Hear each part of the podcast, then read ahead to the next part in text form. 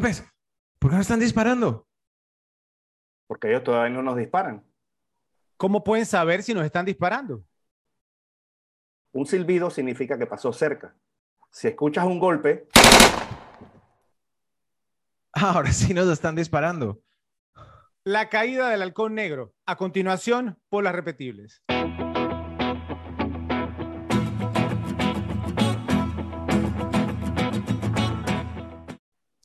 Luces, cámara y acción. Estamos de regreso con una nueva edición de Las Repetibles, el podcast donde lo más importante es que te guste repetirte las películas que más te han gustado, ya que solo con eso serás parte de nuestra comunidad y podremos formar un ejército de repes. Yo soy Fred, su amigo, moderador y amante de las películas que cuentan con elencos poblados de actores que estaban jóvenes en ese momento, pero que pasarían a tener filmografías impresionantes. Me parece sumamente interesante ver su crecimiento y desarrollo como actores y cómo dieron sus primeros pasos en el mundo del cine antes de convertirse en protagonistas y actores reconocidos mundialmente. Hablando de crecimiento y desarrollo, nos acompaña una persona que ha mostrado un compromiso, no solo con el podcast, sino también con los rankings y las recomendaciones que hace a nuestra audiencia, mejorando mucho en ese aspecto, aunque todavía se salga con alguna que otra cinta cuestionable, como lo hace siempre. Nos referimos a Rafa. ¿Cómo está, Ralfi? Hey, Fredo, hey, Joe, ¿cómo están? ¿qué tal? ¿Qué tal? Muy bien. También está con nosotros alguien a quien tendremos que empezar a hacerle seguimiento en las transcripciones de los videos para poder marcar los tiempos en los que dice las cosas, ya que se contradice más que mi ex esposa, pero sabemos que lo hace con buenas intenciones. Estamos hablando de José. ¿Qué tal todo, Joe? ¿Qué tal, Fredo? ¿Qué tal, Rafa? Pues, ¿no? Eh, con ese comentario perdimos a tu ex esposa como seguidora, ¿no? bueno, no, no creo que nos estaba siguiendo de todas maneras. Tenemos la misión de llegar a los mil suscriptores dentro de los próximos dos meses para poder seguir trayéndoles este contenido que tanto nos gusta hacer para ustedes. Si les gusta nuestro trabajo, por favor ayúdenos a llegar a nuestra meta dándole like a este video y compartiéndolo en sus redes sociales. No solamente para que YouTube nos sugiera a nuevos posibles suscriptores, sino también para que sus amistades se suscriban y podamos alcanzar nuestro número mágico. Suscríbanse y hagan clic en la campanita para estar al tanto de nuestros nuevos videos. Compártanle a sus amistades el link para que vayan a nuestro canal de YouTube, donde seguramente habremos hecho un episodio de una cinta que les gusta. Recuerden que estamos en Spotify, Apple Podcasts, Amazon Music y Google Podcasts y que contamos con perfiles en Instagram, Twitter y Facebook para los que nos quieran seguir y contactar. Tengan en cuenta que los videos de episodios completos de YouTube no siempre contienen todo lo que grabamos. Por eso es importante que vean los videos cortos que publicamos a diario o que nos escuchen en formato de audio para estar al día con todo. Los episodios en YouTube vienen con marcas de tiempo para que hagan clic y vayan a los temas de su interés. En este episodio les traemos la experiencia de guerra más cautivadora e interesante posible. Uno de los retratos de lo que es estar en una batalla más emocionantes y más intensamente realizados que jamás se haya creado, con una historia compleja de la guerra moderna y un mensaje simple sobre no dejar a ningún hombre atrás. Este es un film absolutamente desgarrador que presenta de manera realista la horrible experiencia del combate armado.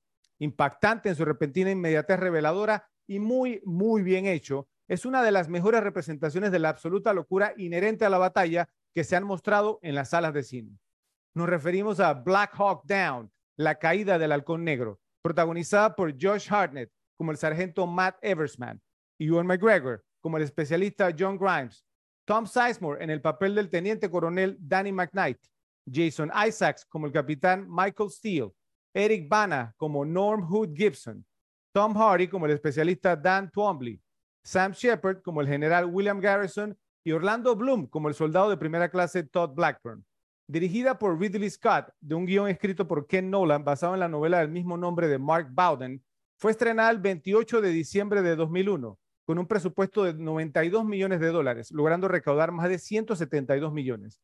Fue nominada a cuatro premios Oscar, ganando dos de ellos por mejor montaje y mejor sonido, perdiendo en las categorías de mejor director para Ridley Scott y mejor fotografía.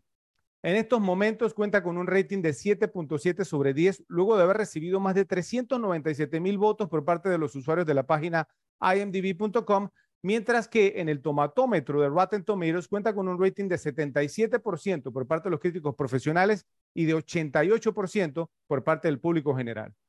Ralphie, nunca habíamos dedicado un episodio a una película de guerra, entonces realmente no sé si te gusta este género. Así que cuéntanos tu experiencia con esta película. Bueno, mira que este género me gusta, no es mi favorito, pero específicamente esta película me encanta. Es una película increíble, me la he visto yo calculo unas 7, 8 veces. Eh, la película tiene algo que como está montada, como está llevada con el ritmo frenético que trae, te mantiene pegado todo el tiempo. Es una de esas películas que no tiene, no tiene descanso. Eh, los personajes están muy bien hechos, eh, son bien presentados, no, digamos, no te da el tiempo de, de, conectarte con ellos, con su backstory, pero logras crear una conexión bien, bien interesante con ellos. Me gusta que se sienta que muy poco de la película fue hecho con CGI, entonces eso, eso emociona mucho más. Bueno, no hay una, una cosa bien anticlimática es estar viendo una película y un CGI que se note. Okay. Bien, bienvenido al Hollywood moderno, Rafi. Exactamente, yo sé, pues, pero esta, esta es de esas que no, no sufre. Y si, y si tuvo uso de CGI, o sea, eh, no se notó mucho. Ok, ¿cuántas veces te las has visto? Siete, ocho veces más o menos. Siete, ocho veces, sí. Ok, interesante. Joe, sé que te gusta mucho Apocalipsis ahora y Pelotón, pero no sé cuál es tu parecer sobre las cintas de guerra un poco más contemporáneas como esta. Entonces, compártenos tu opinión sobre este film. Ok, este, este, es, este es un gran film del director Ridley Scott, una película de guerra muy bien hecha, pero por lo menos conmigo eh, pienso que padece de, de que soy más fanático de las películas, o sea, yo soy, me gustan mucho las películas de guerra, pero soy más fanático cuando son películas de guerra de la primera, segunda guerra o de la guerra de Vietnam, digamos, estoy un, un poco más documentado de esas guerras, entonces me, esta por lo menos es una película más que nada de un conflicto de un país que de, resulta que el ejército pues estuvo ahí para, para, para hacer ciertas cosas. Eh, no es tanto mi punto de atención, pienso que por eso es que probablemente esta de las películas de guerra no la he, no la he visto tanto como otras, pero siendo, aún, siendo así una gran película, ¿eh? porque es muy, muy buena, digamos, una película que tiene un ritmo increíble. Eh, yo esta película me la puedo, puedo estar más o menos, por donde dice Rafa, entre las 7, 8 veces. Eh, pero no, no, le, no le resta mérito porque es una muy, muy buena película. O sea, si eres fanático, ¿no? De, si eres fanático del cine de acción, o sea, esta es tu película de guerra. O sea, eh, es la película donde es, es, bala lo que hay. Eh, eh, la trama, digamos, es una trama simple, gente que tiene simplemente que sobrevivir, salir de donde está. Eh, más o menos no, más o menos al, al, mejor estilo no de un buen videojuego, pero, pero es, es acción de prácticamente con algunos respiros para que la gente yo creo que descanse, pero la verdad que es una película que tiene tremendo, tremendo ritmo, una película que no hay momento para ir al baño, como, como lo hemos dicho en otras. Eso, eso es cierto, pero entonces, corrígeme si me equivoco, o sea, lo que te entiendo es que para ti la película de guerra, entonces, o sea, te, te, te interesa más dependiendo de a qué conflicto se refiere, más que la película en sí como tal, ¿en serio?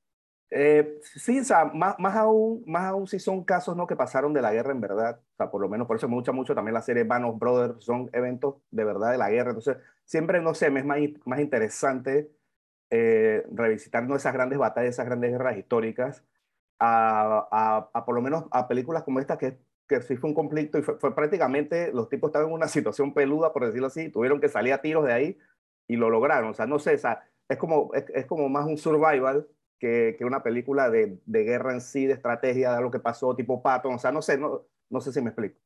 No, no, sí, sí te entiendo, pero esta también está basada en un, en un evento de la vida sí, real. Sí, sí, sí, claro, claro, pero digamos que es más que nada como fue, fue como un conflicto que ellos tuvieron ahí, ¿no? Y no fue, no, no fue como una guerra te, de te ellos contra otra comprendo. gente, o sea, que okay. participaban.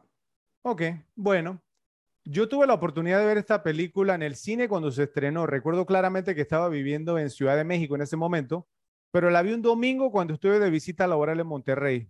Fui con una persona del trabajo y cuando terminó nos quedamos viéndonos como quien dice, eh, no había visto tanta balacera en mi vida, mucho menos una película de dos horas. Fue una experiencia fantástica verla en una sala de cine.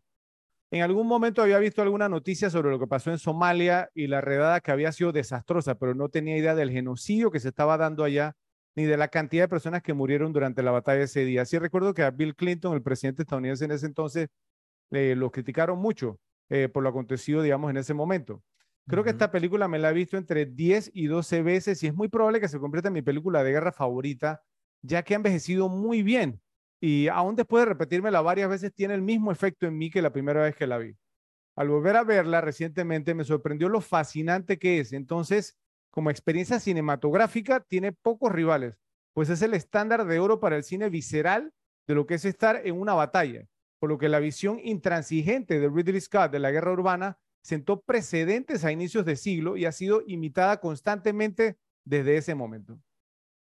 Sí, la película obviamente tiene buenos y malos, y eso se establece al inicio cuando vemos a los soldados somalíes matando a civiles por tratar de obtener comida y a los estadounidenses enojados por no poder hacer nada al respecto. Pero esta no es una película de guerra que no ofrezca a los llamados villanos la oportunidad de expresarse.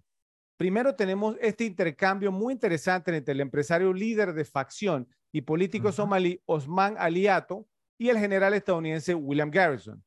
Ato le dice, no deberían haber venido aquí. Esta es una guerra civil. Esta es nuestra guerra, no la suya. A lo que el general Garrison le contestó, 300 mil muertos y contando.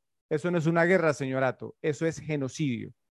Y más adelante hay una conversación más profunda entre el captor somalí Abdullah Hassan y su prisionero, el piloto estadounidense Michael Durant, la cual se desarrolló de la siguiente forma. Durán le dice, mi gobierno nunca negociará por mí. Hassan le contesta, entonces quizá tú y yo podamos negociar, ¿eh? soldado a soldado. Durán le contesta, yo no estoy a cargo. Y Hassan le responde, por supuesto que no. Tienes el poder de matar, pero no de negociar. En Somalia, matar es negociar. Le sigue diciendo Hassan, ¿Crees que si capturan al general Aidid simplemente entregaremos nuestras armas y adoptaremos la democracia estadounidense? ¿Que la matanza se detendrá? Sabemos esto, sin victoria no habrá paz. Siempre habrá matanza, ¿ves? Así son las cosas en nuestro mundo. Entonces les pregunto, Repes, ¿cómo vieron el hecho de que la película, aun cuando idealizó a los héroes, le dio la oportunidad a los villanos de expresar sus puntos de vista sobre la intervención de un gobierno externo en un conflicto nacional? creen que los Estados Unidos debería continuar con su política del Big Brother, queriendo hacer las veces del policía del mundo y enviando sus tropas a países lejanos para pelear batallas y guerras que no son propias? Vamos a empezar contigo, Joe. A ver. Wow, una pregunta interesante. O sea, muy interesante. No, no, nunca he estado de acuerdo con la política de Estados Unidos de meterse en otros países. Yo no creo que a nadie, por más justa que sea tu causa en teoría, que sabemos que siempre también hay, digamos, intereses económicos detrás de esto y otras cosas más. Eh, siempre he estado en contra, pues, de el intervencionismo de otro país en asuntos de un país X. Por, volvemos, por más que hay injusticia. O sea, eh, si tú quieres que ese país, eh, digamos, salga de ese problema, tú lo puedes apoyar de otra manera, entrenando gente para que se enfrenten, lo que sea, o sea, haz algo, pero que la misma gente del país sea los que se encarguen, o sea, eh, mira cómo pasó, por ejemplo, en, en, en, Ucrania, por ejemplo, que ellos tenían no a un, a un, a un eh, no me acuerdo si era presidente o, qué era lo que era, pero lo tenían ahí. Este, eso está documentado en un documental que se llama mm, Winter of Fire, que está en Netflix. Eh, y, prácticamente el pueblo se encargó de sacarlo, el pueblo se encargó de acabar la opresión con batalla civil prácticamente, o sea, eh, eh, no tienes que tener a alguien ahí metido y, y, de repente queriendo imponer cosas en un país que no es el tuyo. Creo que a, a ningún país le puede gustar eso. Y, y, bueno, por eso, digamos, entonces, este, mucha gente no ve bien eso, ¿no?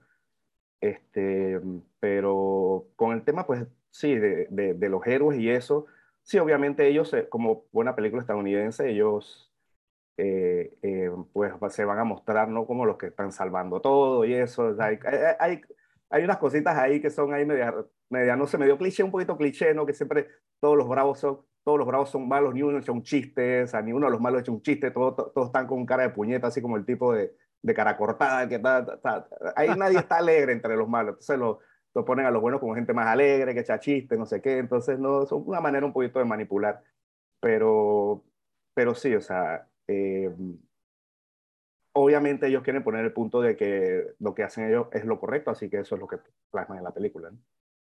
Ok. Ralphie, ¿qué opinión tienes?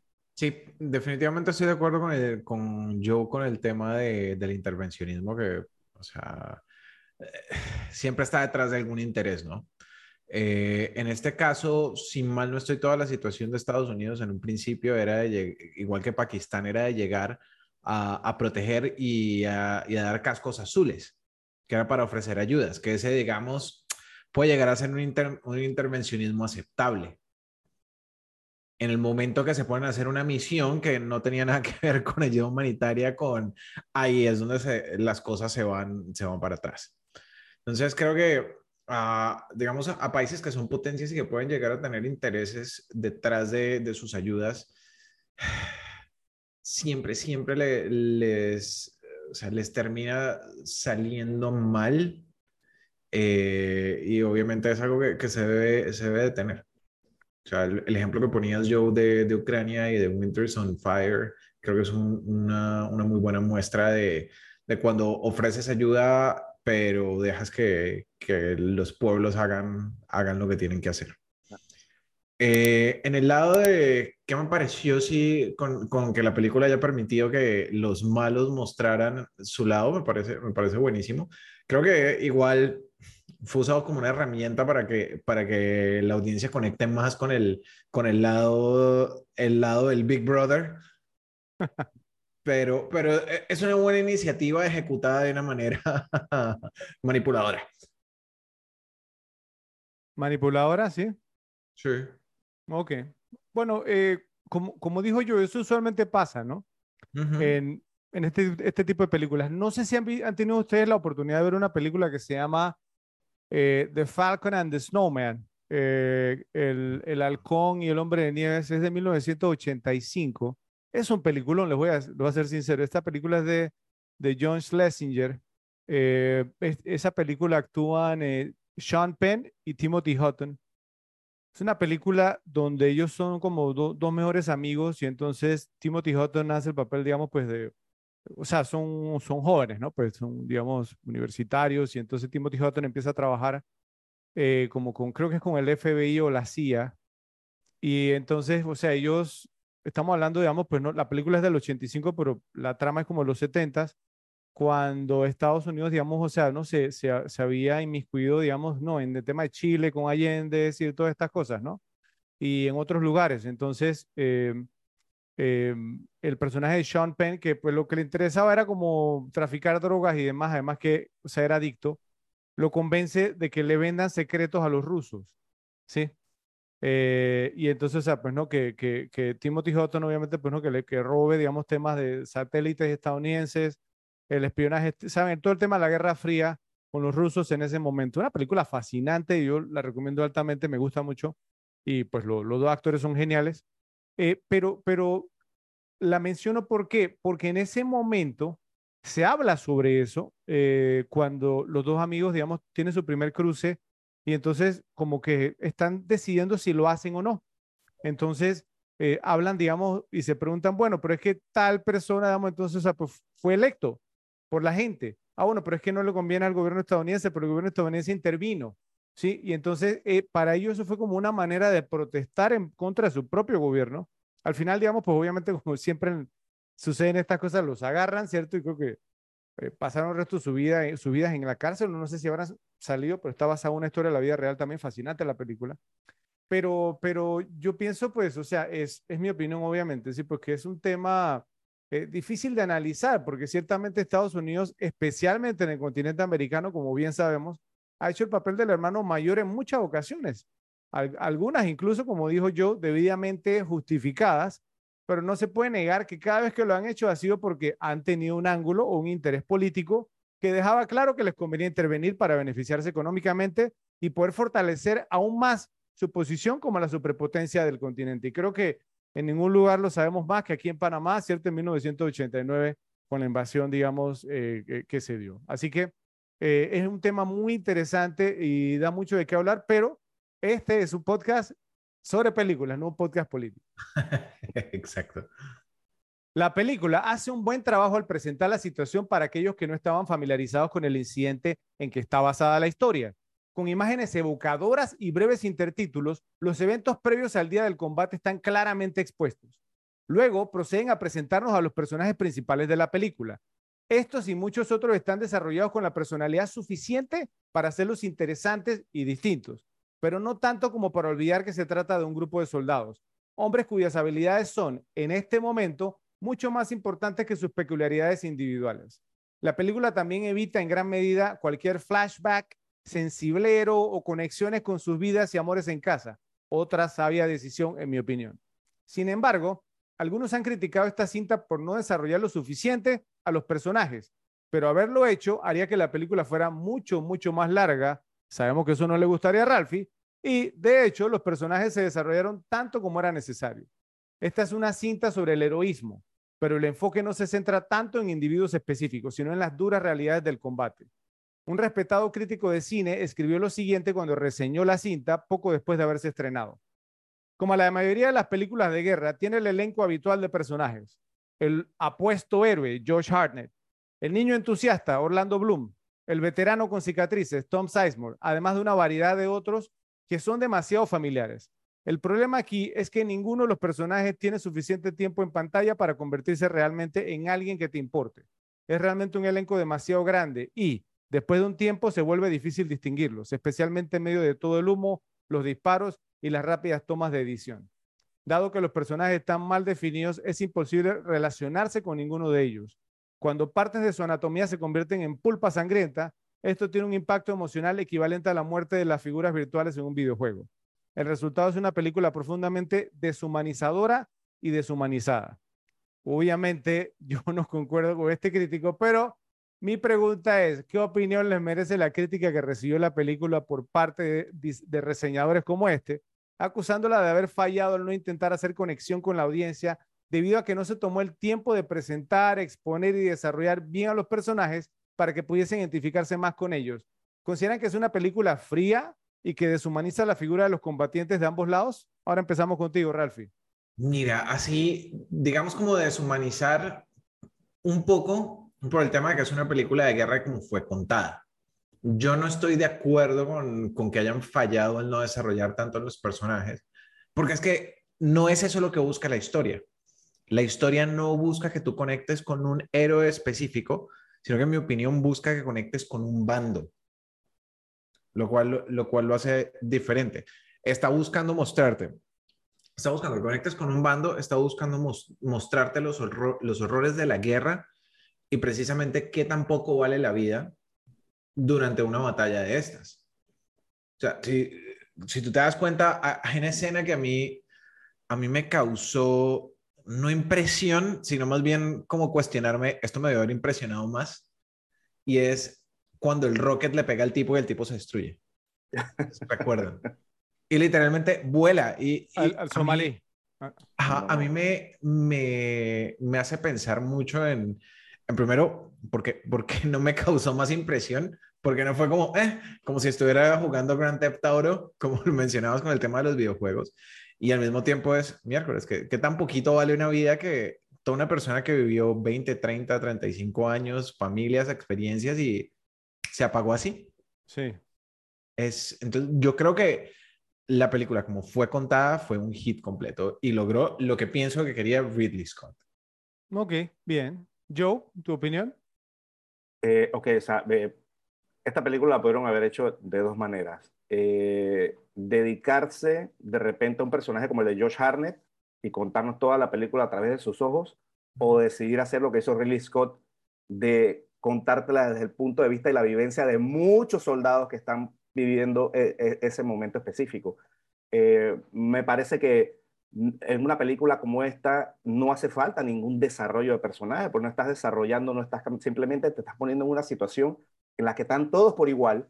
O sea, no hay, no hay ninguna razón que justifique desarrollar un personaje porque simplemente el objetivo es sobrevivir y salir de ahí. O sea, no hay ningún no hay ninguna trama oculta ni trama de fondo aquí, simplemente es, como dije antes, es survival, sobrevivir, salir de ahí. Eh, entonces, si los quieres mostrar a todos, yo pienso que hubo obviamente ciertos que nos quedan más, que son los que, que, que le dedican un poco más de tiempo, pero son muchos. Entonces pienso que fue la mejor manera porque vimos muchas cosas y muchas situaciones desde los ojos de muchas personas y no es solamente una, entonces eso lo hace todavía ser, digamos, un poquito más veraz o de, de, lo que pasa un colectivo, digamos, en, en, este tipo de situaciones. Así que me pareció muy, muy bien hecho la manera que la quisieron contar. Pudo haber sido de la otra manera, si hubieran querido irse con, con la línea de un solo personaje, pues, pero no, pues decidieron hacerlo así y me parece que quedó muy bien y no, no hay ningún motivo para, digamos, para, para el argumento que presenta este crítico. Y si me dejas, me dejas añadir algo, eh, ¿no creen ustedes chicos que si la película no hubiese sido contada de esta manera, hubiese podido tener el cast que tuvo. Claro. No, claro. Eh, yo, yo, yo, yo pienso que una de las claves del éxito de la película, y concuerdo totalmente con lo que ustedes comentan, es eso, digamos, es que, o sea, no había tiempo para contar, digamos, historias individuales, primero que todo. No me imagino esta película, eh, digamos, como contándola desde la perspectiva, digamos, de un individuo como pelotón, sí que se contó, digamos, a través de los ojos de Charlie Sheen, un ejemplo creo, creo que no hubiera funcionado del todo bien. Eh, también, también está el tema, no sé qué opinan ustedes, yo, yo recuerdo cuando la, vi en el cine, obviamente había mucho de, esto, digamos, Tom Hardy, yo no, no sabía quién era. Eh, eh, a los de Trainspotting los reconocí, ¿cierto? Había algunos, digamos, pues que no me sabía el nombre, eso lo vamos a ver en categoría más adelante también. pero vamos a Tom Sizemore, digamos, lo tenía muy reciente por Rescatando al Soldado Ryan. Eh, a Jason Isaacs también porque creo que el Patriota había, había sido el año anterior, la de Mel Gibson. O sea, había muchos que yo reconocía, sí, sí, exactamente, había muchos. Eh, pero, pero para mí, digamos, no se trataba de eso, para mí se trataba, digamos, del conflicto como tal, y pienso que fue una decisión muy, muy sabia. Ahora, sí entiendo, digamos, eh, no sé, yo, yo creo que yo tengo como la facilidad como de distinguir los rostros y, o sea, ¿no? Y, y, saber quién es quién, pero sé que hay personas para las que, digamos, o sea, pues si los ven uniformes, los ven con cascos, eh, sí, o sea, con los cortes de cabello, dirían, bueno, es que se parecen, ¿cierto? Físicamente, pero, pero, eh, o sea, una decisión muy acertada que me parece a mí que es algo que no sucede en las Fuerzas Armadas realmente, es que le pusieron como los nombres encima de los cascos, los, los apellidos, que eso no, no, no acontece en la vida real y eso ayudó también, a que uno ubicara, bueno, de, de, de quién están hablando. Pero para mí, una de las muchas fortalezas de esta cinta es cómo hace que una elaborada misión parezca bien concebida, incluso cuando falla. No hay ningún intento de hacer que los superiores parezcan tontos o arrogantes. Los soldados pueden ser un poco impetuosos, como Blackburn cuando dice, estoy aquí para patear traseros, pero también son profesionales consumados, capaces de seguir órdenes meticulosamente, pero también de reaccionar cuando las cosas se ponen feas. De hecho, la caída del halcón negro está refrescantemente libre de agenda. Es una de las cosas que me fascina de esta película. A diferencia de la mayoría de las películas de guerra, no hay ningún intento de reescribir la historia o culpar. No hay historia de amor ni figuras paternas psicológicas. La película ni siquiera se esfuerza por recordarnos los horrores o la barbarie de la guerra. En cambio, simplemente nos muestra lo que sucede en la batalla, cómo se conciben y ejecutan las misiones, cómo cambian invariablemente estas situaciones, cómo luchan los hombres y cómo mueren los hombres. En mi opinión, la decisión de Scott de limitar el desarrollo de los personajes es justificable, ya que el enfoque de la película está en un evento singular y particular, y no en el de una historia personal. En honor al año en que se estrenó esta gran cinta, les traemos el primer ranking de este episodio. El ranking es Top 10, Top 10 películas repetibles del año 2001. Como siempre, Ralphie, vas primero. Adelante. Ok, entonces, bueno, a ver, vamos a hablar de un año interesante. Ahora veremos por qué es interesante. Sí, sí, sí, sí, Entonces, bueno, miren, vamos a... Traje unas cuantas menciones honoríficas. Eh, porque son, son películas divertidas, ¿ok? No son geniales de calidad, pero son divertidas. ¿Ok? Entonces vamos con, voy a, voy a hablar de ellas rápidamente. Una que incluye a Owen Wilson en un papel no cómico. Es una película que la verdad yo me la vi y me la, y me la disfruté. A ver si, si la conocen. Owen Wilson en un papel no cómico del 2001. Es dirigida por John Moore. Behind Enemy Lines. Esa es. Con Jim Hackman. Exactamente, tiene Jim Hackman, Gabriel Mack y Charles Malik Whitfield. Detrás de las líneas enemigas, creo que se llama en español. Sí, es una película entretenida y que me la he encontrado varias veces así aleatoriamente y me la he visto. Sí, sí, mira, es una buena cinta de acción y no me había imaginado tampoco a, Owen Wilson como héroe de acción, pero no, no lo hizo mal, ¿eh? No, no, no. lo hizo mal realmente, sí. Ok, eh, otra película que yo sé que ustedes me han escuchado mencionarla y me parece súper divertida porque es un, un, take diferente de una película de los 70s. A, ver si ya, saben cuál es, ¿verdad? No, pero no me da buena espina tanto. Necesito más información. Ok, eh, tiene como protagonista a Vinnie Jones. Está también ah, Jason Statham, Min Machine. Esa, este, e, esa está en mi ranking. Oye, Ralphie, de verdad, ahora me enorgullezco de haber dicho lo que dije al inicio, porque mira, el hombre está. Ese, esa está también en el mío, ¿eh? Bien, bien, Ralphie. Y ahí tienen muy buenos personajes. Y ese es un, un remake diferente de, de Mean Machine, que es de los años 70, solo que con fútbol original. Si me permites un momento, o sea, así es como debes hacer un remake. Es decir, o sea, eh, eh, y, y créale un ángulo diferente, ¿sí? O sea, eh, eh, dale, una frescura a la historia. Eh, aquí cambiaron el deporte, ¿cierto? cambiaron obviamente, pues no, o sea, la, la, ubicación donde está ambientada y, es una muy entretenida, la película es muy entretenida, pero la historia es la misma, ¿sí? Para que aprendan, ¿cierto? Esto que les gusta hacer los remakes y lo hacen, digamos, ya sea idéntico o los empeoran, pero no, no los mejoran o no le hacen ningún tipo de cambio, pero muy buena. Sí. ¿Sabes qué, qué le doy a esta película? Que fue hecha en una época cuando lo woke no existía o no estaba así y supo llevar bien los parámetros sin verse forzada. Y tienes a Vinnie Jones, que era un exjugador profesional. O sea, sí, sí, sí, sí. Entonces, bueno, listo. Vamos con, con una más. Una película, eh, probablemente no se, la, no se la hayan visto, pero es una película que por cómo está montada, eh, por cómo, cómo presenta las escenas. A mí me encantó, es una película francesa que está enfocada en, en parkour. Se llama, llama Casi y fue, creo que de hecho, la primera película en, en hacerse alrededor del parkour. Es una película súper, súper bien montada. Si alguna vez tienen el, el tiempo de verla, es muy, muy cool. Ok, ya, Yamakasi, pero se escribe Yamakase eh, Yamakasi, así como suena. Yamakasi, así como suena, ok. y con, con ese. No tiene, que ver obviamente con, lo, con, lo, con, los, los, japoneses, estos que eran suicidas, o, o sea, ¿el nombre tiene algo que ver con eso? Eh, no, esos son los kamikaze. Eso era kamikaze. kamikaze Exacto. Eh, no, los yamakasi eran como también tropas de élite de, de, de, los japoneses. Entonces, esto era un grupo de chicos que, que hacían parkour. Eh, chicos de, digamos, de los slums de, de París.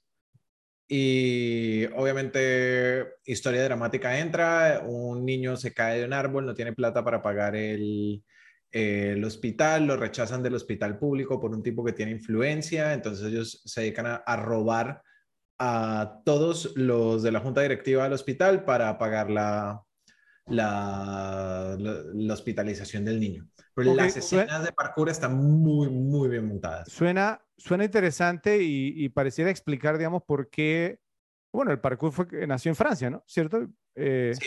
Eh, y, y, y, parece explicar por qué los mejores representantes de, ¿no? O sea, el parkour, ¿qué es? ¿Es un deporte, un hobby? ¿Cómo, cómo es considerado? Bueno, ahora es considerado un deporte. Bueno, bueno, ¿por qué los mejores representantes de, de ese deporte son franceses? Eh, y yo no sé qué estaba pensando cuando lo confundí con kamikaze. me, me suena similar el nombre. Y yo, bueno, los kamikaze eran los suicidas, entonces los ya, yamikaze, pero no me suena francés, pero. ok. Puede pasar. Yo sé que yo, sé que yo, yo está aquí como que. yo la, la, la, cara, yo no, no, no lo muy, muy convencido.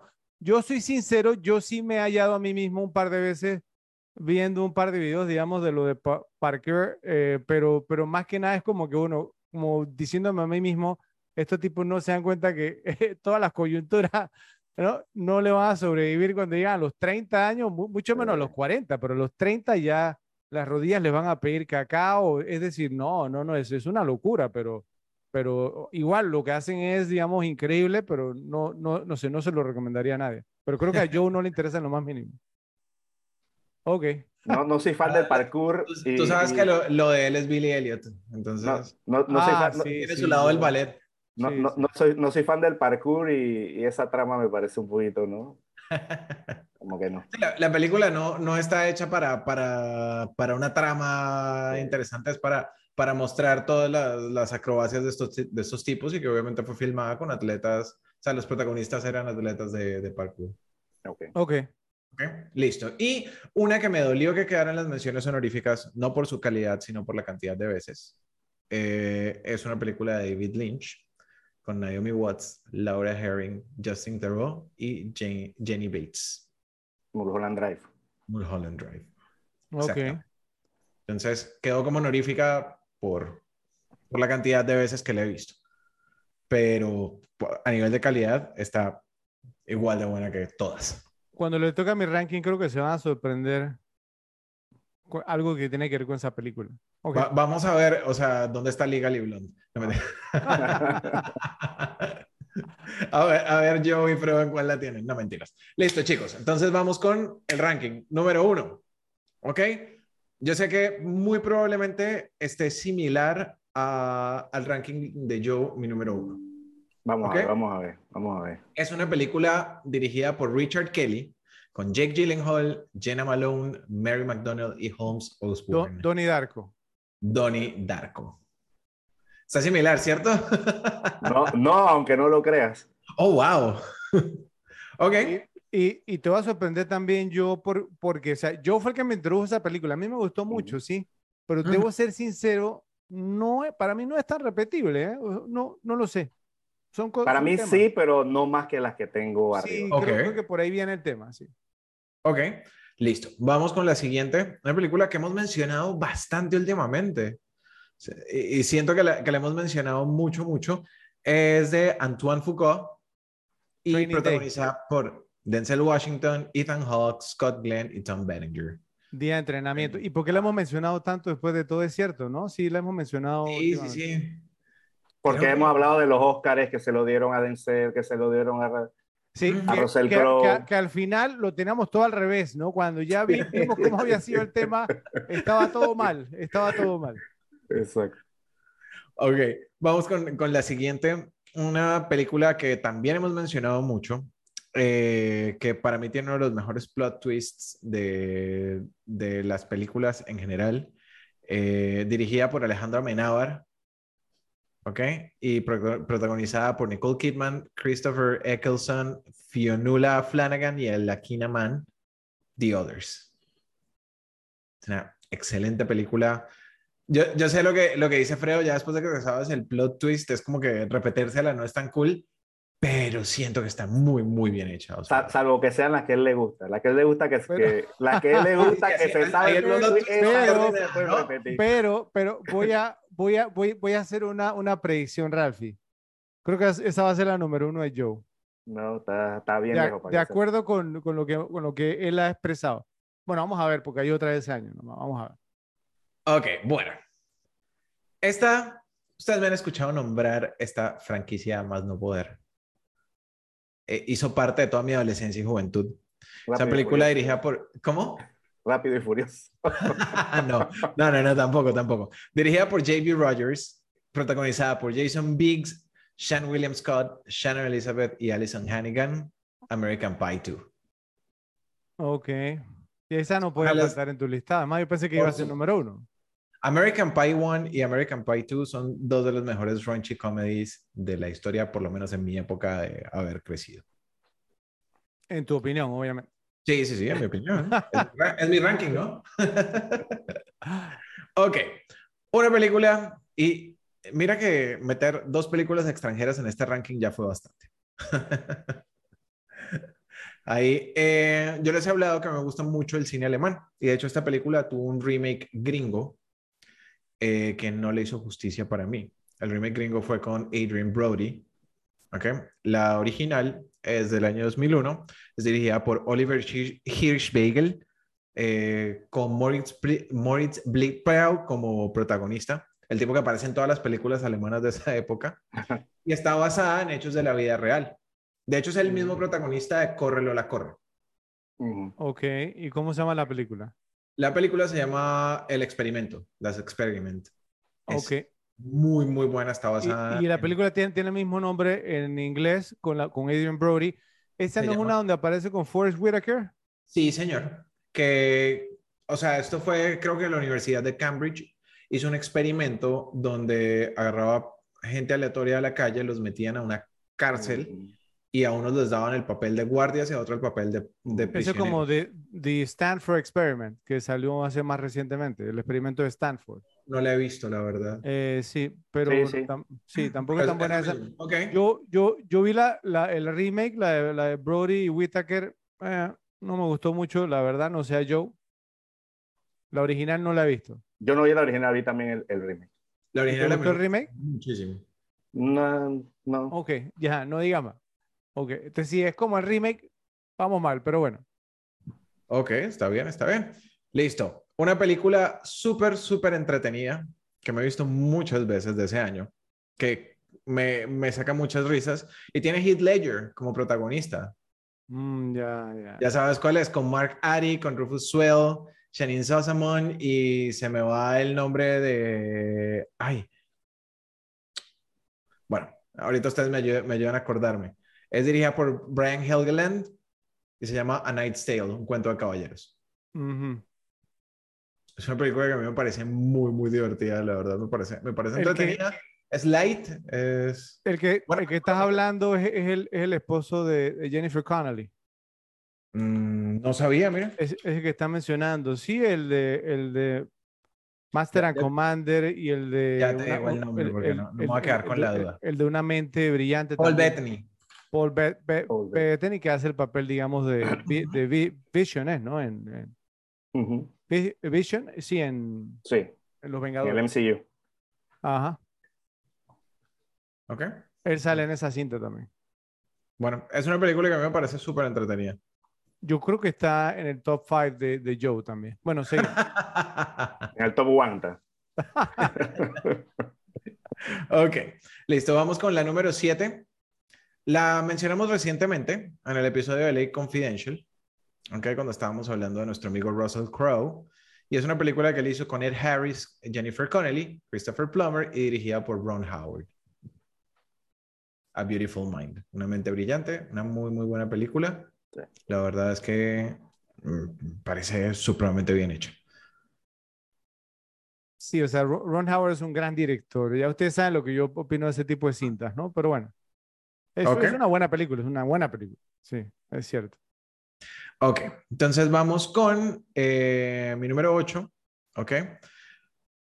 Es dirigida por Ted Demi, con Johnny Depp, Penelope Cruz, Franca Potente y Rachel Griffiths. Es una película Wow. súper, súper entretenida, muy bien hecha. O sea, dura y dos horas y son muy buenas dos horas. Mira, mira, para mí esa película es, o sea, es lo que es una repetible, ¿cierto? O sea, e- esa película es altamente repetible. O sea, no Bueno, es que, Johnny Depp, no me enteres. o sea, no, no sé, digamos, pues no ya de que si la calidad técnica o todas estas cosas, pues no, que le, que le encanta resaltar a Joe, pero es, es muy entretenida esa película. Ok, De acuerdo. Ah, vamos con, con otra. No sé si ustedes la vieron o si les gustó. Para mí fue una película que me, me pareció súper entretenida, sobre todo por el tema de la música. Saben que me gusta mucho. Eh, y fue dirigida por Stephen Herrick, con Mark Wahlberg, Jennifer Aniston, Dominic West y Jason Rockstar. Rockstar. Rockstar. También. Película También, oye. bastante buena. Sí, sí, sí. ¿Tú, tú, ¿Tú la has visto, Joe? Como una vez me la vi. No, no, Ese- pero, ese- pero, ese pero sí yo, no no, no, yo concuerdo, yo, yo concuerdo, Ra- Rafi. La verdad, la verdad es que estoy gratamente sorprendido, Ralfi, o sea, con este. Sí, Y sí, mira, creo, mira que no me imaginé que fuéramos a tener entonces tantas coincidencias. No, no, pero sí, sí, es que, una- es que, que te es entrara que en esa película me, me gustó también. Esta vez vas a conseguir más con Fred que conmigo, Rafa. ¿Está bien? Está bien. Va- vamos a ver, vamos a ver, vamos a ver. O sea, él ha hecho algún par que, a- que yo me repetido muchas veces. Mira tú. Ok, entonces vamos con la número 10 del 2001, no mentira, obviamente. Dirigida por Tony Scott, ok, con Robert Redford, Brad Pitt, Catherine McCormack y Stephen Delane. Spy Game, juego de Spy espías. Juego de espías. Muy, muy, muy buena película. No está más alta en mi ranking porque no me la he visto tantas veces. Wow, o sea que, oye, Joe, estoy, está irreconocible el Ralphie. ¿ah? Oye, ¿sabes? sa- ¿sabes qué, qué puedo empezar, digamos, como a deducir de esto? Bueno, pero es que igual, o sea, eh, por- porque hemos hecho rankings de otros años donde ya él estaba ba- bastante más, no sé, mayor. Tú no pensarías que, bueno, conforme va avanzando en edad, entonces va mejorando su gusto, ¿no? Pero mira, ¿cierto? Pensaría uno eso. Está temprano la demencia senil. Sí, sí, sí, pero, pero bien, Es que bien, Ralphie, bien. Todavía, todavía no conocía a Michael Bay en esa época. Así es, así es. Bueno, no, no, no, no, yo, yo creo que estaba como en medio de, la, de la beimanía ahí. Pero bueno, pero buen, buen, buen ranking, Ralphie, buen ranking. Bueno, vamos con Joe a ver cómo, eh, qué nos trae el viejo Joe. Vamos, pues. Bueno, este, este- mi ranking desde ya estoy diciendo para los escándalos de Fred va a ser un descalabro total, porque son puras películas que no le gustan. Vamos a ver, vamos a ver si, si, si es cierto. O sea, O sea, no, tú no puedes lo tener sabes. más- no puedes tener más menciones extranjeras que yo. Va- Vamos a ver, pues. Oh, Dios. Ya sabía que por ahí ¿Es, venía es la... por ese lado? ¿Es por ese lado la cosa? No, algunas, algunas, algunas. algunas. Uh-oh. Bueno, va- vamos a salir de la primera, pues. Ok. Mención honorífica.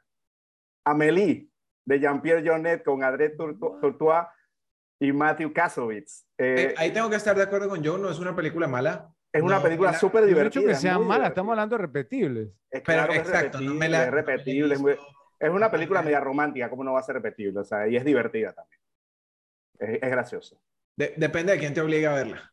Pero, Claro. pero, pero un segundo, Ralphie. Aquí, digamos, Joe no ha dicho que no le gusta el sirope, que las comedias románticas, y entonces viene y pone a Amelie. Pero esta tiene otro tono, esta no es comedia romántica gringa con el mismo guion, ¿no? Corridito, que son todas iguales, ¿no? Esta es una película diferente. Además que la gracia de esta es otro tipo de gracia. también. Además que es francesa. Por eso, o sea, eso lo hace tener otro tipo de humor. Es como Sí, las sí, inglesas. sí. Las Si inglesas no es son diferentes a le presta atención más, más de cerca. Así que, ok, vamos con otra mención honorífica. Esta puede que la tenga Fred, no sé si le gusta tanto, pero es una buena película y la tengo como mención honorífica. Se llama Conspiracy, la solución final de Frank Uh. Pearson con Kenneth Branagh y Stanley Tucci. Esa es tremenda. ¿Te das tremenda cuenta, Ral- película. Ralphie? Joe, always stealing my thunder. E- esa- e- ese, era, ese era mi dark horse. Y no está en mención honorífica, está en mi top 10. Bueno, el, el Ok. próximo ranking va Fredo después de mí. Ralphie, Exacto, si, exacto. si no lo has Bueno, visto, Ralphie, mi- mira, Es- esa- es muy buena, Yo, yo hablo un poquito acerca de esa, pero dale. Es muy, sí, buena, muy buena buena. película. Sí. Eh, otra mención honorífica. El Espinazo del Diablo de Guillermo del Toro con. Marisa Paredes y Eduardo Noriega, una tremenda, tremenda película, ¿no? Todo el tema de, obviamente del Toro siempre tiene su tema de fantasía, pero es mezclado con el tema también de como de la guerra civil o que tenían una bomba en un orfanato, es muy buena, muy buena esa película. Vamos, Oigan, no ¿será, será, ¿será que es un tema, pero, o sea, si ustedes me preguntaran a mí, ¿cuál es la, la película que yo más me he repetido de Guillermo del Toro, o me, me parece la más repetida, creo que se, se reirían? Porque- Hellboy. Hellboy, exactamente, porque es que el resto, A el mí no me gusta. para, el resto pa- para mí, y, o sea, y yo no soy muy fanático de las películas de superhéroes, le soy sincero, pero es que el resto, y creo que tiene que ver con lo que tú dices, yo, Sí, el tema de la mete fantasía y todas estas cosas, sí, es que, y, y- y lo, ¿cómo se llama? Porque el Espinazo del Diablo, más que fantasía, es como de espíritus y esas cosas, ¿no? Eh, Ujú. sí, sí, el estilo de él no va conmigo, no, no, ¿qué va? Eh, Guillermo del Toro pa- para mí es, no, no, eh, es Pero- repelente. ok. A mí, a mí es que Hell- Hellboy nunca me gustó. A mí Hellboy es la que menos me gusta de él. Bueno, Ok, vamos con otra mención honorífica. Va. Y esta mención honorífica, porque esta película la vi bastante un tiempo y después como la dejé de ver, pero es buena. Y creo que en un episodio comentamos de ella también. Se llama Enemy at the Gates, Enemigo al Acecho, de Jan Mm. Jackson Ott, con Jude Law, Ed Harris, Joseph Fiennes y Rachel Weisz. Una tremenda película basada ¿no? en la vida del francotirador Vasily Zaitsev, un francotirador ruso. Eh, sí, es- eh, esa película es muy buena. No, no, no está en mi lista, pero ¿sabes por qué? Yo, mira, no sé si Ralphie la ha visto, pero, pero esa película empieza de una manera fantástica. ¿sí? Esa Sí, escena sí, al inicio, eh, eh, de- eh, del sitio de Stalingrado. ajá, sí, el, el tema, digamos, ¿no? con, con Fiennes y con Ju- Jude Law, y cuando matan, digamos, así al, sí, a- o sea, mira, mira, mira que, que incluso yo hubo un, yo vi un video como de, de un experto francotirador que estaba como, eh, que evalúa, ¿no? Cier- ¿Cierto? Las escenas de, de, de- de este tipo de snipers en, en las películas. Y esa le dio 10 de 10 Imagínate. Oh, me- wow. que me sorprendió, porque él dijo, él dijo, la manera como sostenían los rifles, todo, todos los manerismos, todo fue 100% exacto, incluso el orden en que lo fue matando es el orden en que yo lo hubiera hecho, Imagínate. ¿cierto? Y hasta, in- hasta incluso, o sea, to- todo se vio totalmente, absolutamente realista, me sorprendió. Porque, o sea, no, no sé, siempre había pensado como que era un poquito exagerado, pero cuando el tipo dijo eso me quedé, wow. Y le... Pero el tema es que el resto de la película ahí baja un poco, sí, ahí Baja un poco y también hay todo el tema de romance. Sí, ahí, correcto, sí. Entonces para mí no es tan repetible por eso. Pero si se hubiera mantenido con ese ritmo, hubiera, entrado, hubiera Sí, no, el principio fue frenético, total. Sí. Eh, ok, vamos con otra mención honorífica. Training Day, día de entrenamiento de Antoine Fuqua con Denzel Washington, Ethan Hawke y Scott Glenn.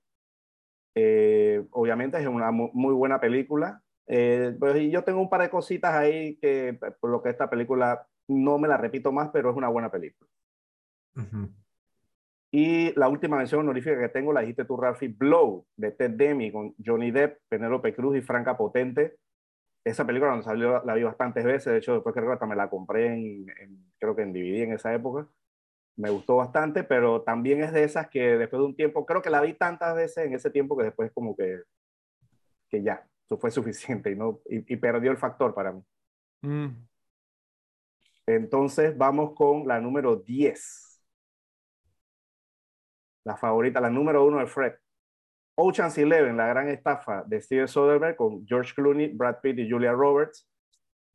Eh, una, buena, una buena película, también que se vio bastante, aparte que también la pasaban bastante en cable.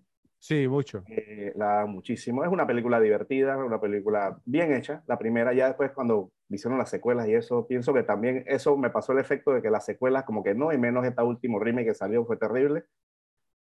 Eh, entonces, bueno, por eso es que está en número 10, pero es una, es una buena cinta, es graciosa, es una cinta entretenida. Ok. La número 9, A Beautiful Mind, una mente brillante de Ron Howard con Russell Crowe, Ed Harris, Jennifer Connelly.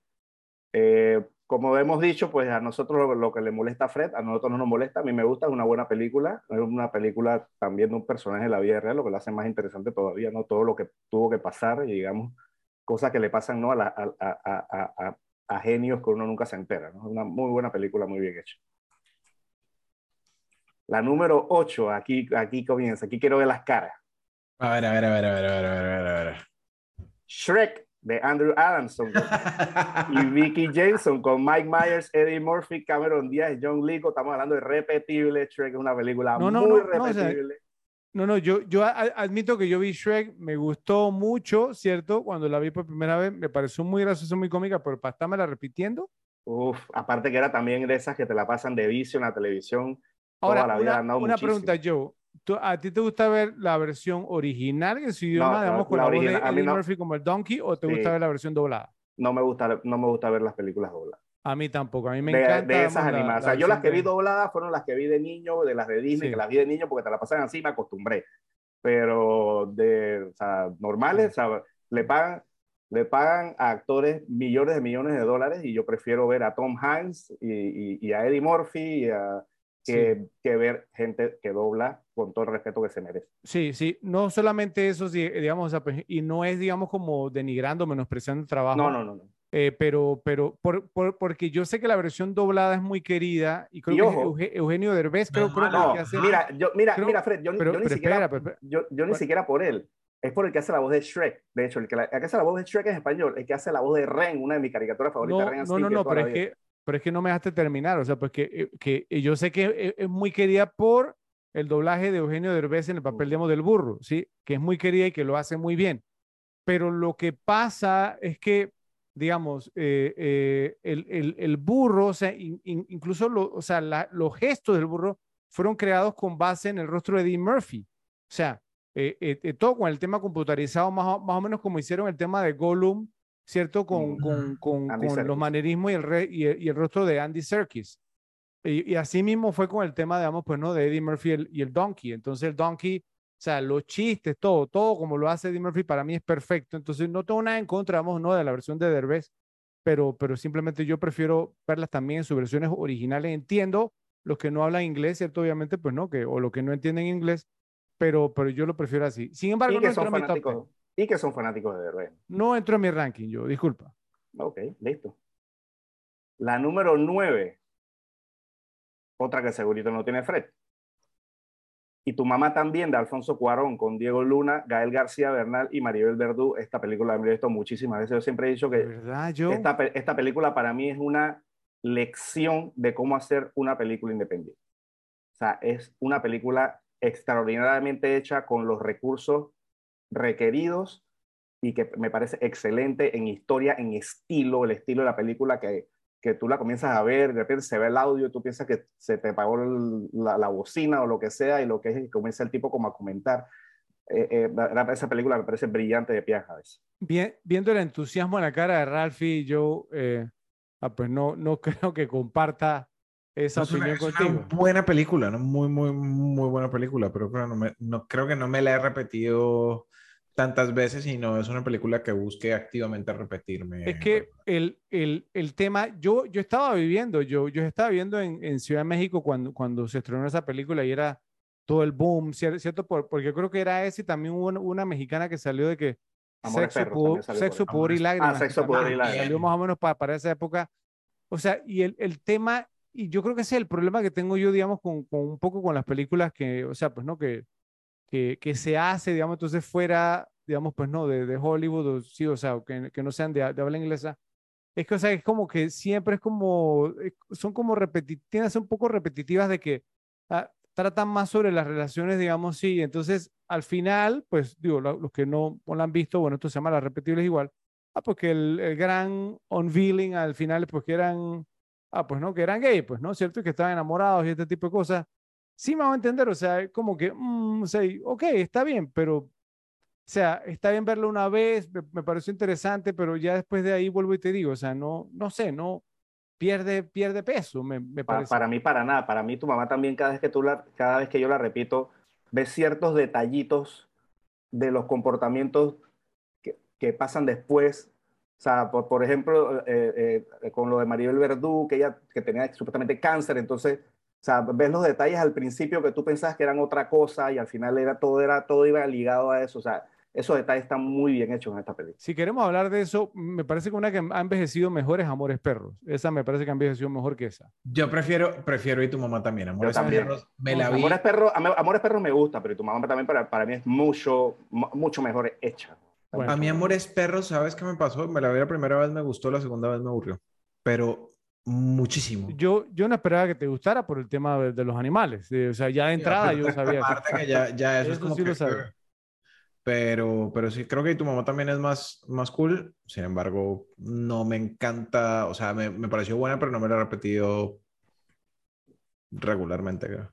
Es que, es que el tema, o sea, pues no, no- sé, el- yo creo que me gusta más como el estilo de, de, de actuación de García Bernal. Diego Luna, yo lo hallo, digamos que es como stiff, ¿cierto? Es como muy, no sé, eh, sim- simplemente como que no, no, no, no, no me parece que sea mejor actor que García Bernal. Me- Eh, En eso, en eso sí estoy de acuerdo. pero, pero eh, habla mejor inglés que, Gar- que- que García Mm, Bernal. Y eso por, eso estaba- puertas. y por eso ha obtenido más roles que García Bernal. Desgraciadamente, en mi opinión, ¿cierto? Porque no me parece que sea tan buen actor. Pero bueno. Entonces nos vamos con la número 6. The Man Who Wasn't There, el, el hombre que nunca estuvo, de los hermanos Cohen, con Billy Bob Thornton, Frances McDormand y James Gandolfini. Un- el otro día estábamos hablando de esta película, no, Sí, no la si fue en un mencionamos. ranking o... Pero esta es una película Y yo pensé que iba a estar en el ranking de Ralphie, mira. muy, muy buena Ajá. película. Y, y- y- igual como siempre, o sea, a- a- a- aquí, aquí vamos a, ¿no? a, a- a poner un poquito Fred contra la pared también. Los hermanos Cohen también en muchas de sus películas meten el tema de la fantasía y esta es una de esas. Pero, pero, Pero ahí sí es- válida la fantasía. Pero ahí sí es válida la fantasía. Esa- ah, bueno, pero, pero él mismo se contesta la pregunta, ¿sí ves? Y- Pero si es Guillermo del Toro, ahí no vale. no, pero, pero es que no, eh, no- tú sabes muy bien que no es lo mismo, yo, y no, y no se aplica de la misma forma. O sea, es decir, tú, tú me vas a decir a mí, no sé, un ejemplo, que, que, que las escenas digamos, en la que, en The Big Lebowski, el gran Lebowski, ¿cierto? Cuando, o sea, no, pero, no, no, no. no, sí me va a entender, o sea, No, pero no es lo mismo, porque Lebowski, ahí. en Lebowski él está como alucinando, pero por lo menos Exacto. aquí Exacto, eso no es fantasía, eso es... Pero eso no es fantasía. Pero en esta película, Billy Bob Thornton está en la cárcel, sale de la cárcel, obviamente, Sí, sí. abre la puerta afuera, hay un ovni, o sea, es una locura. Eh, eh, pero bueno, Pero bueno, una gran- su- sucedió también, digamos, en, en, en, en la segunda temporada de Fargo y miren que no me molestó. O sea, y jugó un rol importante eh, al final, ¿eh? exacto. Bueno, es, es- en verdad es una gran película. Obviamente, si te gusta el estilo de los Coen, eh, eh, eh, estos son cosas que no te molestan, de hecho las esperas, igual que ¿no? en Barton Fink y todas estas cosas que pasan, todas estas cosas raras. Eh, la número 5.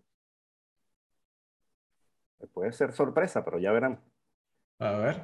The Others, Los Otros, de Alejandro Amenábar con Nicole Kidman, está de número 5, ¿verdad? Porque me la he visto muchas veces, pero las que están arriba las he visto más, simplemente por eso.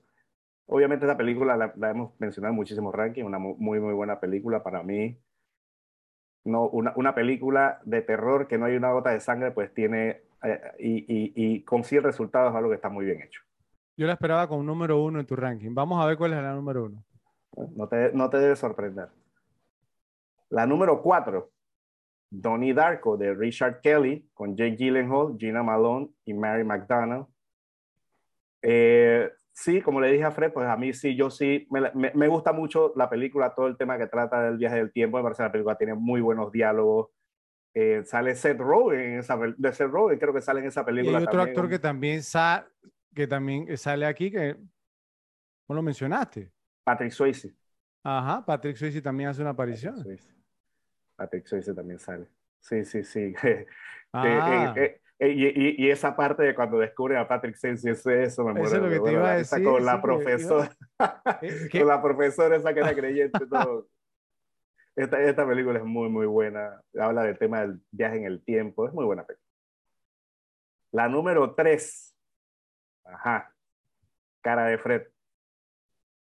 Harry Potter y la piedra filosofal de Chris Oh, Columbus Dios. con Daniel Radcliffe, Rupert Green y Richard Harris. ¿En serio, Joe? Claro, la he visto muchísimas veces. Soy ¿Cómo, fanático cómo de le la faltas saga. el respeto al podcast de esa manera, Soy bro? fanático de la Son saga. muy buenas, son muy buenas. Exacto, o Mira, sea, volvemos mira, al ni tema. siquiera No- no las la- la- la- las mencionó, Joe. Mira, yo, yo, yo, yo te garantizo algo en, en este, en este ranking. Las que te- mi top 3 las ha visto más gente en el mundo que tu top 3. Eso te lo garantizo.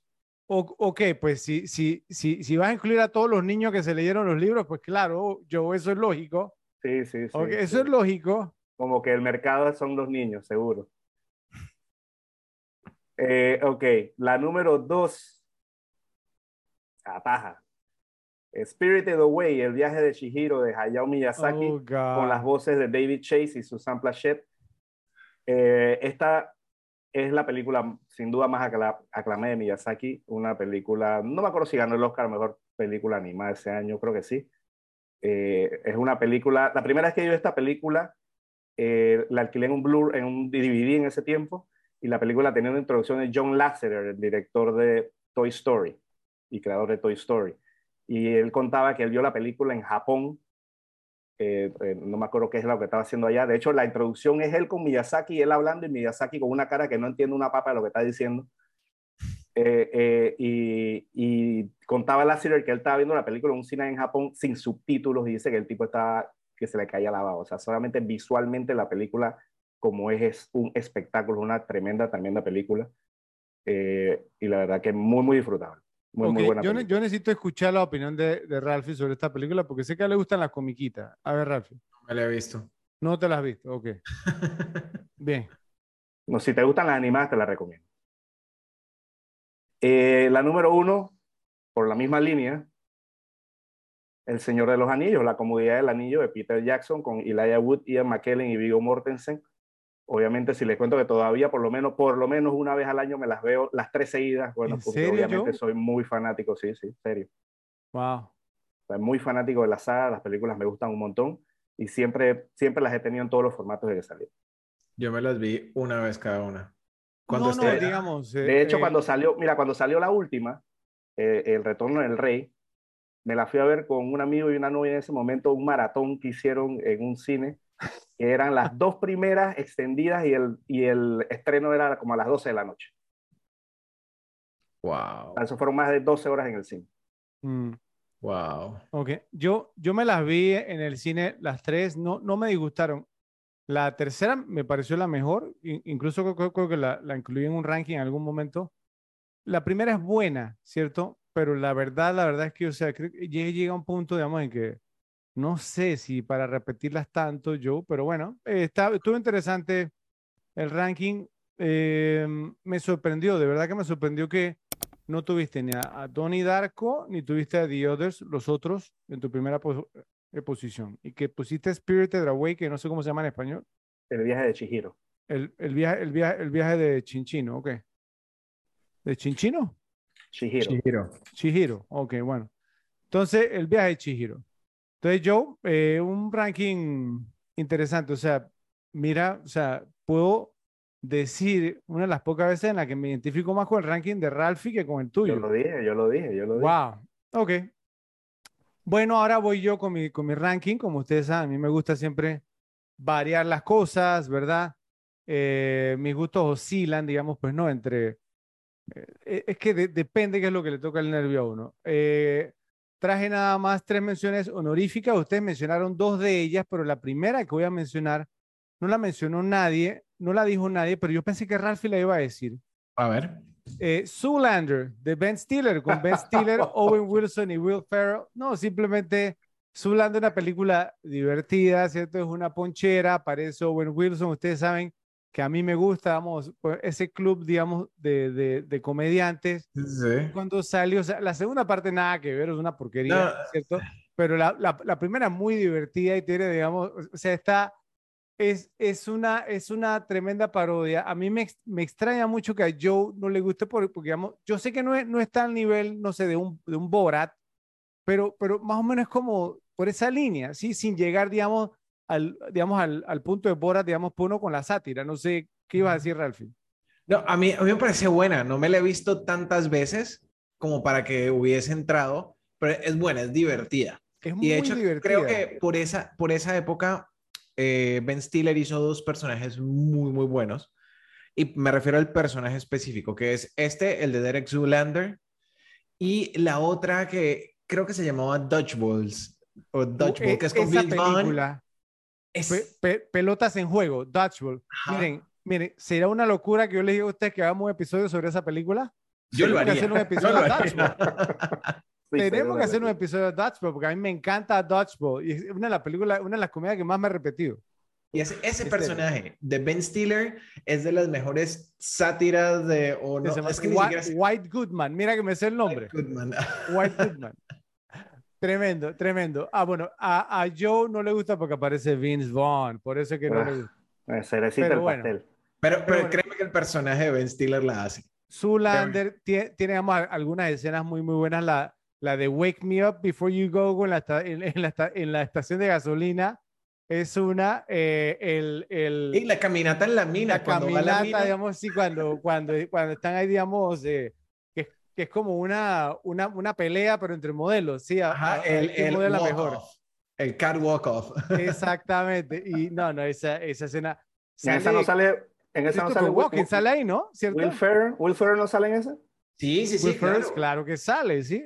Pero, pero en esa escena no sale Christopher Walken, Ralphie, creo que sí, ¿no? señor. Christopher, Walken, es sí, el- el sa- mogul. sale ahí. No, es que yo, yo no la he visto, no la ha visto. Sol- solo con eso lo- le hubiera quitado el premio del, del Bueno, Robesén. Mención honorífica, se me adelantó ahí Ralphie y por, por eso es que digo que, o sea, que Ralphie está mejorando.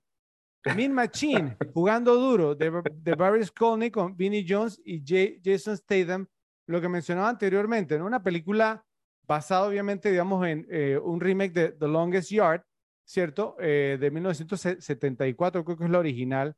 Esta salió antes que el remake de Sandler, ¿sí? Que el de. Sandler, digamos, obviamente sí se basa en fútbol americano, pero es muy buena. Vinnie Jones lo hace muy, muy bien. Obviamente, Vinnie Jones jugó profesionalmente el fútbol, entonces es altamente creíble. Ja- Jason Statham, como el portero, como el arquero, es un demente. Un No demente como, totalmente. no como sí. Estalón. No, no, no, para nada, para nada. y, no, no, no, esta película es muy, muy disfrutable, muy disfrutable, la verdad, Mil Machine. Y la otra, bueno, que la mencionó yo también, The Man Who Wasn't There, el hombre que nunca estuvo, de los hermanos Cohen, con Billy Bob Thornton, Francis McDormand y James Gandolfini. Y bueno, pues lo que dijo Joe tiene que ver, digamos, por la que no entró en mi top 10, ¿cierto? pero, pero sí me la he repetido, digamos, suficientes veces. Ahora, Muy buena vamos con mi top 10. La número 10, yo, yo no sé, miren, o sea, pero yo pensé que Joe la iba a tener en su ranking, porque no voy a decir que es una gran película, pero por razones obvias que tienen que ver, digamos, con nuestra nacionalidad, ¿cierto? Un film de John Le Carré, Joe tiene que saber cuál es, ¿cierto? Hey, The Taylor of Panama, o sea, No. digamos, o sea, pues no, de, de la novela de John Le Carré de John Borman, El sastre de Panamá, con Pierce Brosnan, Jeffrey Rush y Jamie Lee Curtis. O sea, eh, eh, por lo menos una curiosidad, no es una mala película, ¿cierto? Es una buena, por lo menos una curiosidad por el tema, obviamente, de que está, digamos, ambientada en Panamá. Eh, eh, digamos, pues, yo tuve la oportunidad, creo, creo que, Ralphie, creo que aquí yo y yo tenemos, digamos, un par de historias sobre esta película, porque si, si recuerdo, si, si bien recuerdo, yo conocí a Pierce Brosnan en el Hotel Miramar, ¿cierto? Porque Sí, pues, eh, la, la novia que yo tenía en ese momento ya trabajaba ahí. ¿Y cómo se llama? Y, y el, el tipo está en la cancha de, de tenis. Y creo que Joe me dijo que él conoció a Jeffrey Rush Correcto. En Bacchus, Oh, en la, en en la Bacchus. discoteca Bacchus, ¿cierto? Y que estaba descalzo, me dijiste. Exacto. ¿Sí? ¿Ves? Entonces, tenemos, digamos, o sea, pues no. No, me- no, voy- no voy a dar más detalles para no meter a Jeffrey Rush en problemas, pero, sí, pero eh, sí, sí, así Lo fue. bueno es que Jeffrey Rush nos ve. sí, pero, pero, pero, pero lo que sí les digo, lo que sí les digo, digamos, o sea, pues no, y lo, di- lo digo de una manera, pues que no tiene nada malo, ¿no? Pero lo digo de una manera 100% heterosexual. Es que, o sea, yo, o sea, no sé, yo no me sentía nada cómodo con que mi novia en ese momento estuviera cerca de Pierce Brosnan, brother, porque es que, la verdad, la verdad, o sea, Que no hay, no- cosa, no no, no hay mucha sí. competencia ahí. no, no, no, en serio, en serio. O sea, es, es, es, es un tema, es como un, es como un tema, en alguna ocasión también, eh, y miren, y miren que no, no surgió este tema cuando hicimos el episodio de, de JFK. Tuve la oportunidad también de ver, de, de ver a Kevin Costner, también en un aeropuerto.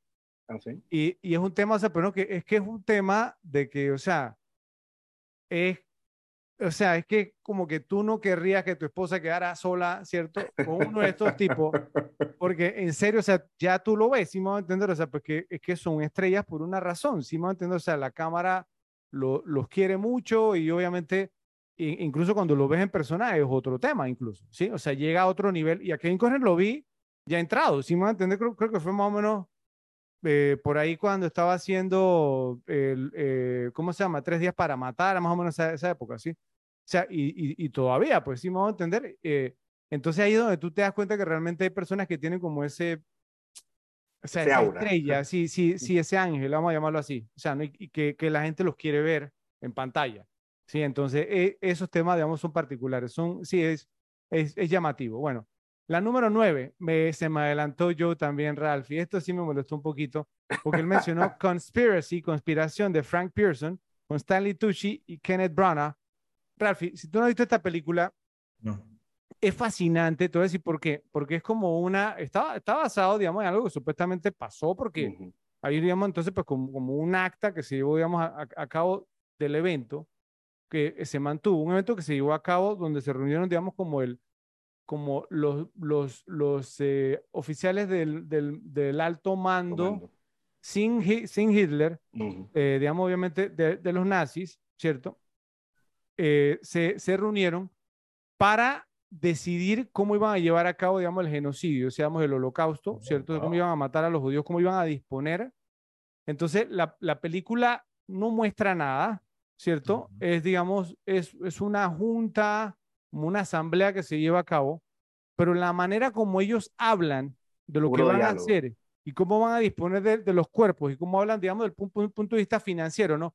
Ah, bueno, que necesitamos tantas balas y necesitamos no sé qué, entonces, y sale, digamos, las ideas, digamos, de la, de la cámara de gas y estas cosas.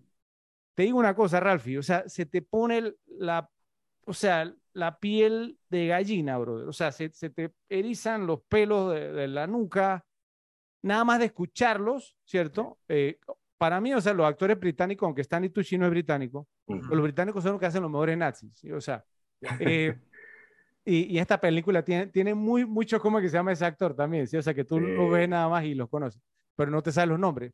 Entonces, Kenneth. Branagh también hace un papelazo acá. Entonces, Ralphie, o sea, es una de estas películas, pues, ¿no? Donde ellos hablan sobre lo que van a hacer y cómo van a disponer de, de los cuerpos y todo lo demás, y te pone los pelos de punta. O sea, no te muestran nada, absolutamente nada. Y toda la película es eso, pero es, es un peliculón, la verdad. Sí, yo no ellos sé- metidos dentro de una casa, esa es toda la película. Exacto, sí. Me, eh, adentro de una casa, Ralphie, o sea, sí, en- en- entonces don- donde debe haber, digamos, un protocolo, ¿cierto? Donde se van a sentar, que todo tiene que estar impecable, eh, digamos, el, digamos, obviamente, pues no, el vestuario, tú sabes que el, el uniforme de los na- nazis era, siempre ha sido considerado como el, el mejor de, de la historia, el mejor uniforme militar, todo, todo impecable. La, la película es impecable. Esta, O sea, con- con- conspiración se llama. Tiene, Conspiracy. tiene- debe tener un feeling como 12 Angry Men, como 12 hombres en pugna. un tema en el así. sentido un- de que, un- de que solo están hablando. Buena, buena, buena comparación, pero es, es, un, es un peliculón y yo no sé yo por qué ese año, viendo digamos, entonces lo, lo de los premios Oscar y demás, nada, esta película se fue largo. cier- Y pasó por debajo del mantel. Es, es un peliculón. Bueno, la número 8, la mencionó Ralphie, me sorprendió un poquito que tú mencionaras esta película, Ralphie, no, no, no sé por qué, pero Spy Game, Juego de Espías de Tony Scott con Robert Redford y Brad Pitt. No, no sé, a mí, yo siempre pensé pues que esta película a mí siempre me, me gustó muchísimo, pensé que yo la iba a mencionar porque está muy, muy bien hecha. Eh, y es, o sea, es, eh, me encanta el, el ángulo que tiene la película, ¿cierto? O sea, que, que te mostramos a Robert Redford entrando, digamos, pues no, a una, a una conferencia, digamos, o, o a una entrevista que lo van, digamos, a entrevistar sobre el tipo que supuestamente que es Brad Pitt, que lo, lo, lo van a ejecutar y que ellos no quieren, digamos, entonces pues no rescatarlo ni nada, de que es un espía estadounidense.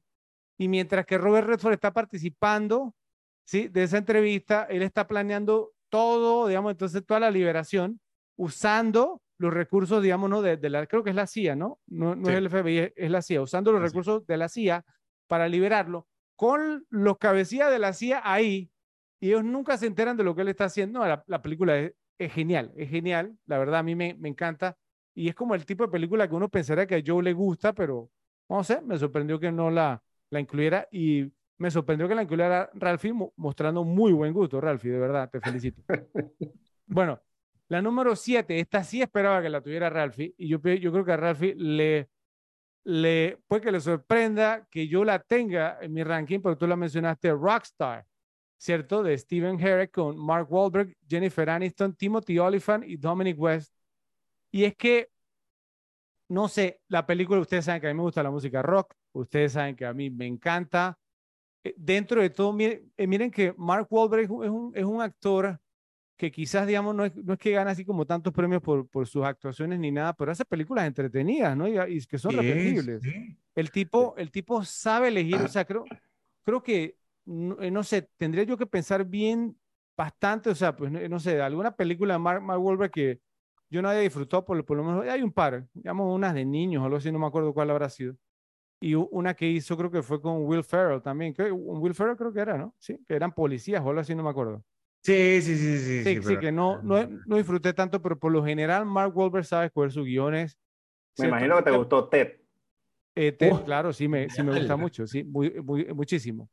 Eh, pero, pero esta pel- película es muy, muy disfrutable porque, o sea, te contamos el tema, la historia, o sea, eh, eh, y es un tema, obviamente, pues, ¿no? Que se ha dado y se sigue dando, ¿sí? O sea, pues, digamos, de, de, de, de que se buscan a personas que suenen como los cantantes originales de las bandas de, de rock y luego los reemplazan, ¿cierto? Ya sea vivos o muertos, ¿sí? Y entonces, sea, pues, no siempre se me vino a la cabeza, o sea, ¿en quién tú crees que basaron esta, esta película, Ralphie? O sea, aunque era una banda de, de, de metal, yo siempre lo comparé, digamos, con el tema de, de, de Journey, ¿sí? Y cómo, cómo reemplazaron a, a- a Steve Perry, ¿sí? Con, Sí, con, sí, sí. con, con este Anel Pineda, ¿no? ¿Cierto? Sí, Eh, buen- buen siempre- paralelo. Sí, siempre, siempre lo comparé. Obviamente ha habido otros casos de, desde entonces, incluso ha habido realities, ¿no? Donde las bandas eligen. Un ejemplo, Queen con Sí, sí, sí. Adam, ¿cómo se llama? Ah, sí. No me, no me- no me- no me acuerdo, el, el- el- el que estuvo en American Idol. Bueno, el, el Ujú. vocalista de Queen actualmente, Adam algo, Adam Lambert, Adam Lambert. Lambert, sí. Sí, el de Queen ahora, esos temas similares. Entonces, ah, no sé, a mí me encanta la música rock, tiene muy buenos actores esta película. Eh, y bueno, está bien hecha también, así que quedó en mi posición número 7. La número 6, yo pensé que le iba a decir Joe. La película me encanta, muy bien hecha. Eh, trata, digamos, sobre deportes, trata sobre el béisbol. Dirigida por Billy Crystal, Joe. No lo oigas. No. El nombre de la pe- película es a- eh, 61 asterisco. Ok, Muy con bien. Thomas Jane, sí, el mismo de The Punisher y que sale en Boogie Nights. Barry Pepper, sí, el mismo rescatando al soldado Ryan, sí, el francotirador. Y Anthony Ma- Michael Hall. Trata, La digamos, entonces. Roger Maris con Mickey Mantle. Roger Maris con Mickey Mantle. Entonces, digamos, Barry Pepper hace el papel, digamos, entonces, pues no, de Roger Maris, persiguiendo, digamos, entonces el el récord de, de Mickey Mantle. Es un peliculón, o se nota, digamos, entonces que Billy Crystal, que, o sea, pues que creo que ha dirigido como una, o sea, creo que puedo contar con una mano las películas que ha dirigido en su vida. Mira que no sabía que la había dirigido. Sí, claro, claro, claro. Y está, mire, mira, el elenco, Joe, está lleno de, ¿cómo es que se llama ese, ese actor? Lo- lo- los periodistas de- deportivos. Richard Mazer, todo, todos, eh, todos. O sea, todos los que aparecen en la película, son como 10. Todos los que aparecen en la película, en la película son, ¿cómo es que se llama ese actor? Si alguna vez hacemos ese episodio. Pero muy bueno porque Thomas Jane hace el papel de Mickey Mantle, ¿cierto? Entonces capta la esencia de Mickey Mantle, digamos que era un borrachito, ¿cierto? Porque tenía toda la habilidad atlética del mundo Claro. y que Barry Pepper, digamos, o sea, pues no, que, que, que era, o sea, ¿no? Eh, Maris, que, o sea, que eh, eh, era un tipo, digamos, cristiano, ¿cierto? Que no, no le gustaba tomar, que era casado, ¿cierto? Que, que le gustaba trabajo estar lejos de su familia y te narra toda la historia, pues no sé, que eran, te- eran tipos muy diferentes. Entonces, Sí. eh, que Maris, digamos, venía a los Cardenales de, de San Luis, llegó a los Yankees y que la gente no lo quería tanto y que él fuera a romper el récord de Babe Ruth de jonrones, la gente no quería que lo rompiera, imagínate. Entonces, ah, pues no, es fascinante y, o sea, pues todo lo que él atravesó, Sí, y, y, y- y Mickey Mantle siempre fue un fan favorite. O sea, sí, sí, correcto, sí, no- adoraba no- a Mickey Mantle. te, te- te- te- debes acordar, ¿no? En Atrápame si puedes, que dicen También, que, sí. no, que, que gana, los Yankees ganan por los pinstripes. Dicen, los Yankees ganan porque tienen a Mickey Mantle. O sea, ese era Eh, el, el- Exacto, a la Mickey Mantle concepción que lo tenían. de- adoraban, lo adoraban. Pero lo, lo que tiene esta película que se nota luego, ¿sabes qué es? Es que Billy Crystal es fanático de los Yankees y de los Mets también creo, pero, pero que él se nota que Billy Crystal es de Nueva York y que él estaba vivo en ese momento y que él vivió todo eso. ¿Sí? Está muy, muy bien hecha, altamente recomendable a los que les gusta el béisbol. La número 5, yo pensé que alguno de ustedes también le, le- le iba a mencionar, especialmente Ralph. Esa pel- película yo la mencioné en, en rankings anteriores. Una película de, de, de horror, ¿cierto? Hey, Jeepers Creepers. ¿Qué pasó? ¿Qué pasó, Mm. Ralphie? El demonio de Víctor No Salva me la, Gina no me la he visto tanto. Pero, o, sea, Ralphie, es tu género favorito, ¿cierto? Es, un, es un ranking de películas de ese año. ¿No te gustó Jeepers Creepers? O sea, ya, hablemos Con- ya, con- ya de frente. con- No, con no eso, gusta con la- eso es suficiente. que no la no- tiene no te gusta, No es que no me haya gustado, pero no me parece tan buena pero es tu como para haberme visto más que las otras. Bueno, ok. Entonces, O sea, es Jeepers más, te, Creepers, te el puedo demonio. decir, te puedo número decir, cinco. eh, ahorita está Jeepers Creepers, eh, la nueva en cartelera en este momento. Sí. Y estoy esperando que sea miércoles. Y yo, y yo estoy esperando que tú me digas, vamos y vamos. Tú me dices y vamos, ¿ok? Solamente yo sé the Dale, word. pues. Ok. Vamos a hacer una, un, un field trip de las repetibles a, Exactamente. Y grabamos el episodio en la sala de Del- del- con el 66% de la repetible. Bueno, la número cuatro, creo que la, la mencionaron ambos, ¿no? Training Day, día de entrenamiento de Antoine Fuqua con Denzel Washington, Ethan Hawke y Scott Glenn. Esta película es también, o sea, es la definición de una película repetible, ¿cierto? La, la actuación de Denzel, no sé, y creo que eso ya lo hablamos en, ese, en otro episodio, que si se merecía el Oscar a Mejor Actor, o sea, pero, pero es, es una actuación de Denzel, ¿cierto? O sea, que te gusta verla. Sí, eh, eh, Ethan Hawke también obviamente est- estuvo a la altura. Tiene, tiene, eh, o sea, cuenta con, con, con, con escenas que son memorables. Scott Glenn se hace un papelazo. Y algo que yo pensé que yo iba a mencionar, por lo menos Eva Méndez, creo que es primera vez que la vimos también esta cinta. Sí, sí, sí, muy, muy linda estaba ahí. Sí, sí, y sa- sale Sí, sí, sí, sí, sí. mo- mostrando piel. Parando piel. Eh, ¿Te atreverías a decir que de las nominaciones al Oscar de Denzel Washington, esta es la que menos te gusta? Ah, ten- tendríamos que ver el listado. Si, si, si Ralphie lo busca Así, a- mientras así que que, yo me, voy- que, que me vengan a la cabeza, creo que sí. ¿eh? Si Ralphie lo busca mien- mientras que yo sigo, podríamos hacer, digamos, una evaluación. Yo creo que habría alguna, no sé si lo nominaron por Fences como mejor actor, A Fences no la he visto y esta, eh, creo que salió una última que también la de... La de pero yo sí vi Fences y no me gustó Fences. Creo Mira, que si, si lo lo tengo. nominaron como mejor actor, yo sé que él dirigió Fences. y la pero si lo última fue nominaron esta, como actor por Fences, sería Fences. La, la Acá- última acá hace tengo- poco. Ahí tienes el listado. Sí, sí, sí, sí. A ver, entonces vamos Nominaciones por- y obviamente que incluye victorias, ¿no? Sí, por, vamos por en orden cronológico. La de Gloria es de- del 89. Entonces está del 88, Best Glory. Supporting Actor, Cry, Cry Freedom, nominado. Ah, sí, verdad. Y eh, por Glory en el 90 Ahí ganó. ganó. por Best Supporting Actor. Pero mira, entonces, o sea, porque Gloria era su segunda nominación. Pues, pues, pues, pues No me Cry Freedom, eso. Que realmente una gran película, Ralphie. O sea, eh, esa es con Kevin Klein, esa es del, del, del, del apartheid en Su- Sudáfrica. Muy buena, vela. Buscar el cast acá si quieres. Sí, seguimos. Es con Kevin Klein, esa, Cry Ah, Freedom. listo, perfecto. Entonces, Buena cinta. después vienen por Best Actor. ¿Ok? Tuvo Malcolm X en el 93, que fue nominada. Muy, Muy, merecida de haber ganado ese año. Sí, total. Del año 2000, The Hurricane, nominado. The Una de las Hurricane mejores también. O sea, una de las mejores. Sí. De ahí viene el 2000, eh, obviamente el 2002 en los premios. Que era Training Day. 2001, Training Day, que ganó como Best Actor. Pero, pero espérame un segundo. Después de The Hurricane, no fue nominado el resto de los 90. Es que se, se dedicó a hacer la- la- las de acción, ¿no? ¿Cierto? Exactamente. Man sí, on sí. Fire. Y mira que es chistoso porque pasó las de Best Supporting Actor primero y en orden cronológico venía Best Actor. Eh, que Ah. hizo el, el, el- en los 90 hizo el coleccionista de hueso, hizo Sí, todo. que ya el, el, pa- roña. el- paso de Hay mucha gente que, que le gusta, hay mucha gente que, que le, a, a la gente le ya, encanta esa cinta. el, ¿eh? el paso de ese supporting después de Glory. Oiga, ya no oiga, fue más oiga, supporting. Les digo una cosa, he conocido a varias personas que me han dicho que su cinta más repetible es ha sido coleccionista de huesos. Me ha Ah. sorprendido. Se lo juro, se lo juro. Se los No juro. es, no es mala. Wow. En no serio, es en mala. serio. Yo me la he visto No, un par yo no de estoy que veces. sea mala, pero más pero repetible. repetible. Se los juro. Hay, hay por lo menos unas cinco personas que me han dicho que el coleccionista de huesos es su cinta más repetible de ¿Cómo, todos cómo, los cómo, tiempos. Me ha cómo que se llama la, la, la actriz que, que salía en esa película? Angelina Jolie. Angelina Jolie. No, estaba Angelina pensando. Jolie, estaba, claro. estaba pensando. No, estaba ¿Cómo que se pensando. llama que la era- actriz? Y- y- Dice Joe. no, ta- estaba pensando en otra. Esta que, ¿cómo se Queen llama? A ver, ya- ya, también ya, ya estoy buscando Queen- acá. Queen- Queen Latifah es la que lo cuida. No, no, no, no, no. no. A ver, ya. Ahora ya me acuerdo de la actriz que estaba pensando. Mira, estaba Angelina Jolie, Queen Latifah, eh, ¿qué otra actriz? No me parece Estaba- Estaba el que mencionamos de, de ¿era la Seven? Ralphie, este, ¿cómo, cómo cómo se llama? Leland. Le- Leland Orser era el villano. Leland Orser, el que mencionamos el de Seven, que es sobre Pensé que era. Ashley Judd. Pensé Ah, que era no, Ashley Judd la que salía ahí. no. No, no, no.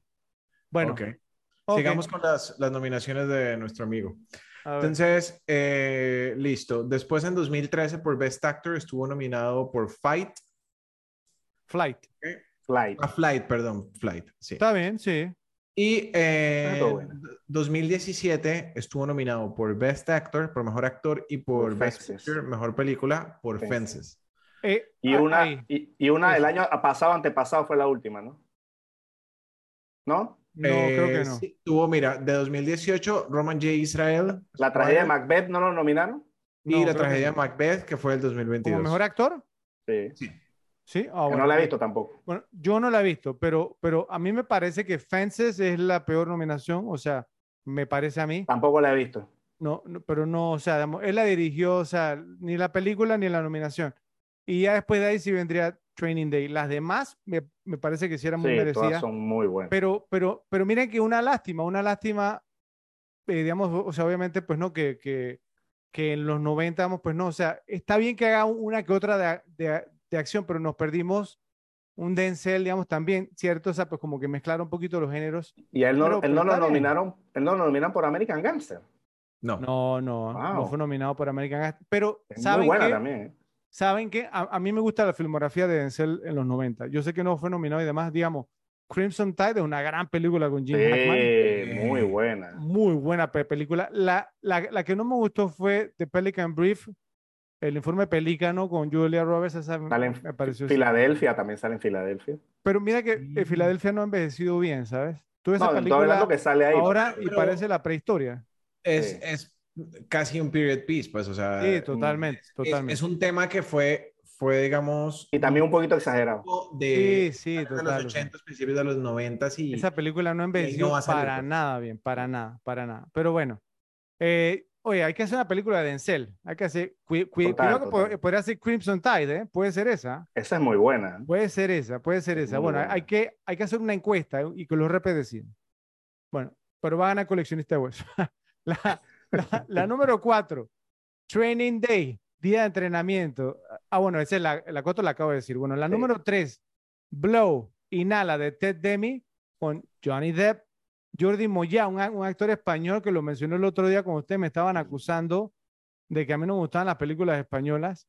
Eh, Penélope Cruz, también española, y Rey Liotta. Entonces, esta película Blow, Inhala, es la quinta esencia de lo que es una película repetible, si me preguntan a mí. No sé cuántas veces me la he repetido, lo soy sincero, pero es altamente entretenida.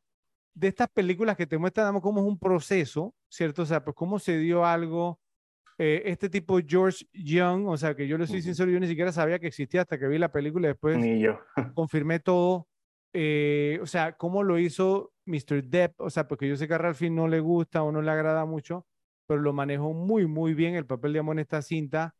Eh, aparece nuestro amigo, también, ¿cómo es que se llama ese actor? Ethan Suplee, ¿cierto? Cuando Estaba bien, estaba bien, bien, bien fat, sí, el, ¿cómo se llama? El Tuna, Sí. ¿no? Se llamaba aquí. Tuna, Tuna se llamaba ahí. Sí, el Tuna, entonces, ¿no? Todo, todo este tema, Franca Potente, tu, tu, tu amiga Mm. también actuó en esta película, Y. Penélope Cruz también. Penélope Cruz. Penélope también. Cruz también, sí. Eh, o sea, es altamente entretenida la película, o sea, todo el proceso, el tema cuando conoce a Pablo Escobar.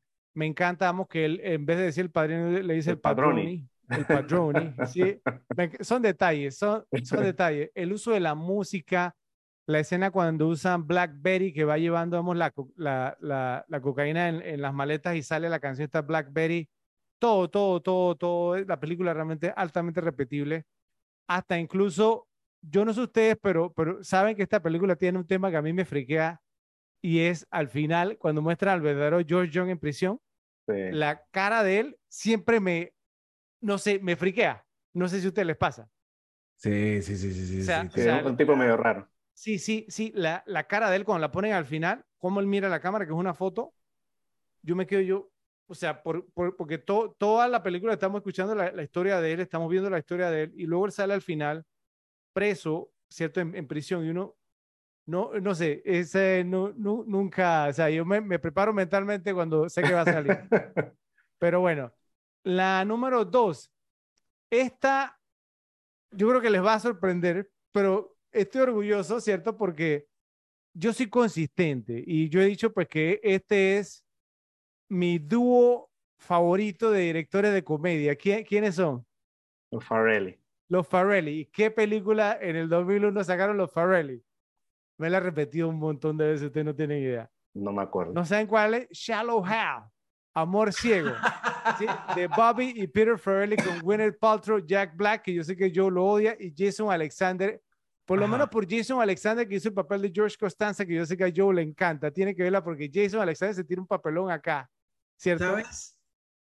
Que ¿Sabes que A mí me gusta esa película, pero no me la he visto tanto. a mí me Es encanta esta divertida. película. Me encanta esta película porque, o sea, hay, obviamente la han criticado, que no sé qué. Ah, Eso te iba a decir. ¿Tú crees que gente. envejeció bien? Sí, ah, para, para mí envejeció muy, muy bien y le voy a decir el por qué. Porque, digamos, o sea, es que Con, con- todo el tema que- de, de- la yo creo que fue figura que o sea, como o sea, no sé qué. Precisamente. No, no, no, no, no, no, pero, pero espérame un segundo. Yo, yo, yo creo que fue mal, malinterpretada porque, o sea, el, el mensaje de la película al final tiene mucho corazón. O sea, es decir, al final, digamos, es lo que cuenta es la belleza interna. Y, o sea, y es el mensaje al final. Por eso es que me sorprende tanto que fuera criticada, porque claro, obviamente se burla, digamos, entonces, pues no, de la gente gorda y que todas estas cosas, pero, pero, pero, y saben que, que tampoco, digamos, es, muy, es tan parcializada, porque el mensaje de la película, y, y cuando tú te la repites, te das cuenta que es más profunda de lo que uno piensa, porque hay personajes, digamos, mujeres hermosas que se ven horribles, Que se vean feísimas. que se ven horribles porque eran malas personas, ¿sí? Entonces, entonces lo que él veía era como el alma o no sé, el espíritu, ¿cierto? La personalidad de, las pers- del- del- de los individuos, de las personas. Y entonces, pero mira que no todas las personas que eran atractivas las veía feas, porque había per- personas que eran atractivas que no eran malas personas. Por, por ejemplo, Ralphie, su vecina de enfrente, era una buena persona y él, aun cuando estaba, digamos, bajo el hechizo de, de Robbins, Robbins. él la veía hermosa, ¿te acuerdas? Mientras que la que andaba con el amigo que, que, que caminaba con, con, con las manos, la veía horrible como, sí, como- exacto, sí. Entonces, tiene detalles, esa película a mí me encanta, la verdad, y yo si no la he visto, tiene que verla porque los Farrelly, de verdad, de verdad, y Jack Black se hace un muy buen papel, Gwyneth Paltrow, yo, tiene un par de escenas aquí donde también muestra, tiene piel, tiene piel, ¿cierto? Por, por- Y por- ella, tiene por- ella lo piel. pudiera hacer. y tiene, y tiene que mostrar. Y la número uno, creo que no hay ninguna sorpresa. Yo incluso lo predijo correctamente, porque me sorprendió. ¿Cuál es la número uno? Ocean's Eleven. Ocean's Eleven, la gran estafa de Sí, Steven ya, ya Fredo lo había dicho antes, le había echado muchas flores a esa película. con George Clooney, Brad Pitt y Matt Damon. Sí, es la película que más me he visto yo de, de ese año en particular. Está demasiado bien hecha y ya usted me ha escuchado a mí hablar, digamos, hasta la náusea, ¿sí? De Ocean's Eleven. Y obviamente va a ser un episodio aquí en La Repetible dentro de un futuro no muy lejano. Entonces, Repe, ustedes nos contarán en la sección de comentarios cuál de los rankings les gustó más.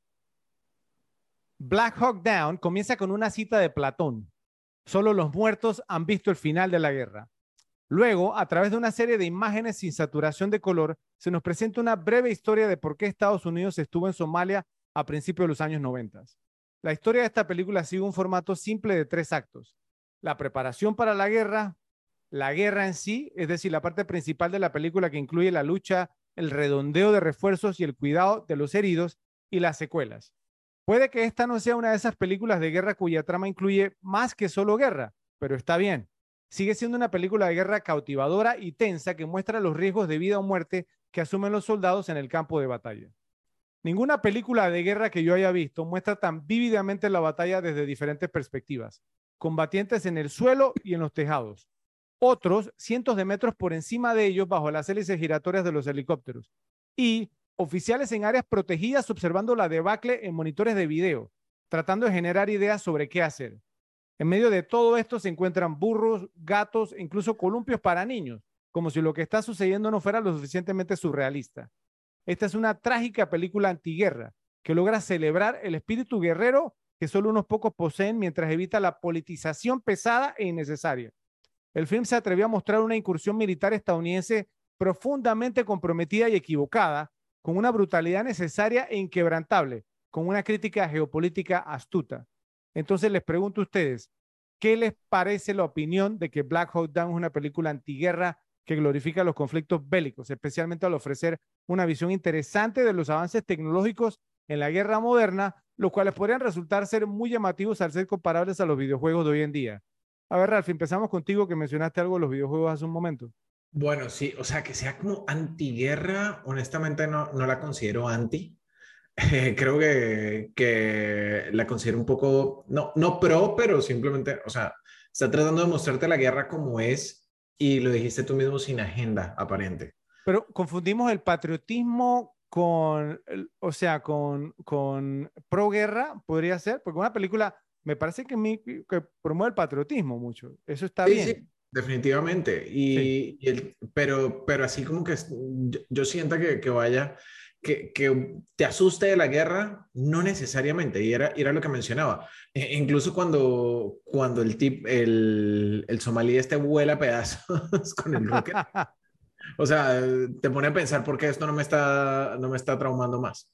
Eh, digamos, el, el tema de, de mostrar la, la guerra como un videojuego es, es interesante porque, o sea, no, no sé, no siento que tampoco te, te haga llamativa la guerra. O sea, te pone a pensar qué, qué harías, eh, pucha, eh, 1997 la tecnología todavía estaba un poco, digamos, eh, menos avanzada que ahora. Pero, pero eh, el evento este fue en el 93. 93. Eso, 93, 93, perdón. sí. Bueno, Ahora, ahora mira, mira que la, la escena que tiene Joe o sea, en su fondo.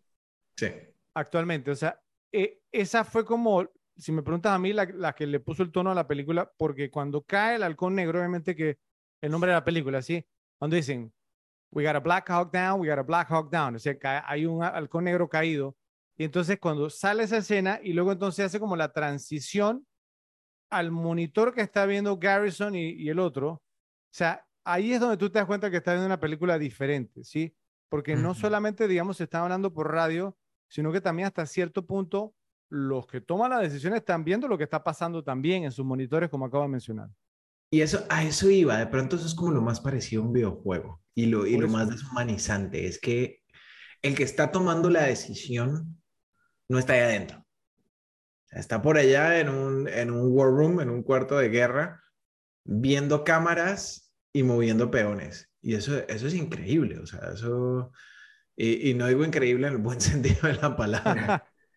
Creo que las guerras serían diferentes si el que toma las decisiones está ahí adentro. Mm. A ver, Joe, ¿tú qué opinas? Sí, o sea, yo tengo que concordar con Rafa, no la considero para nada antiguerra.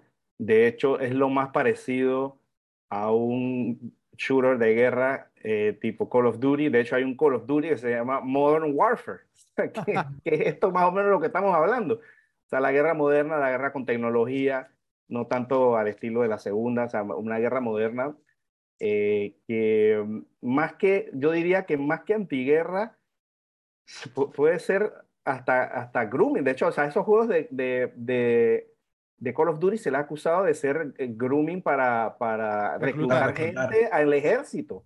O sea, simplemente porque le gusta todo ese tema y, y, y, ver cómo está la tecnología ahora, el conflicto armado, obviamente, en un videojuego, pues eso muchas veces se le ha acusado a esa franquicia de eso, a esa y, y, la otra creo que se llama Battlefront, se llama la otra. Espérate, eh, creo que esta Modern Warfare eh, yo lo tenía en PlayStation 3 y ese era el que tenía la, la misión en Panamá, ¿no?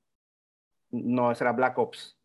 Black Ops, sí, que tenía, tenías una misión que jugabas en Panamá y el casco viejo quedó bastante, bastante parecido. Bastante real, sí.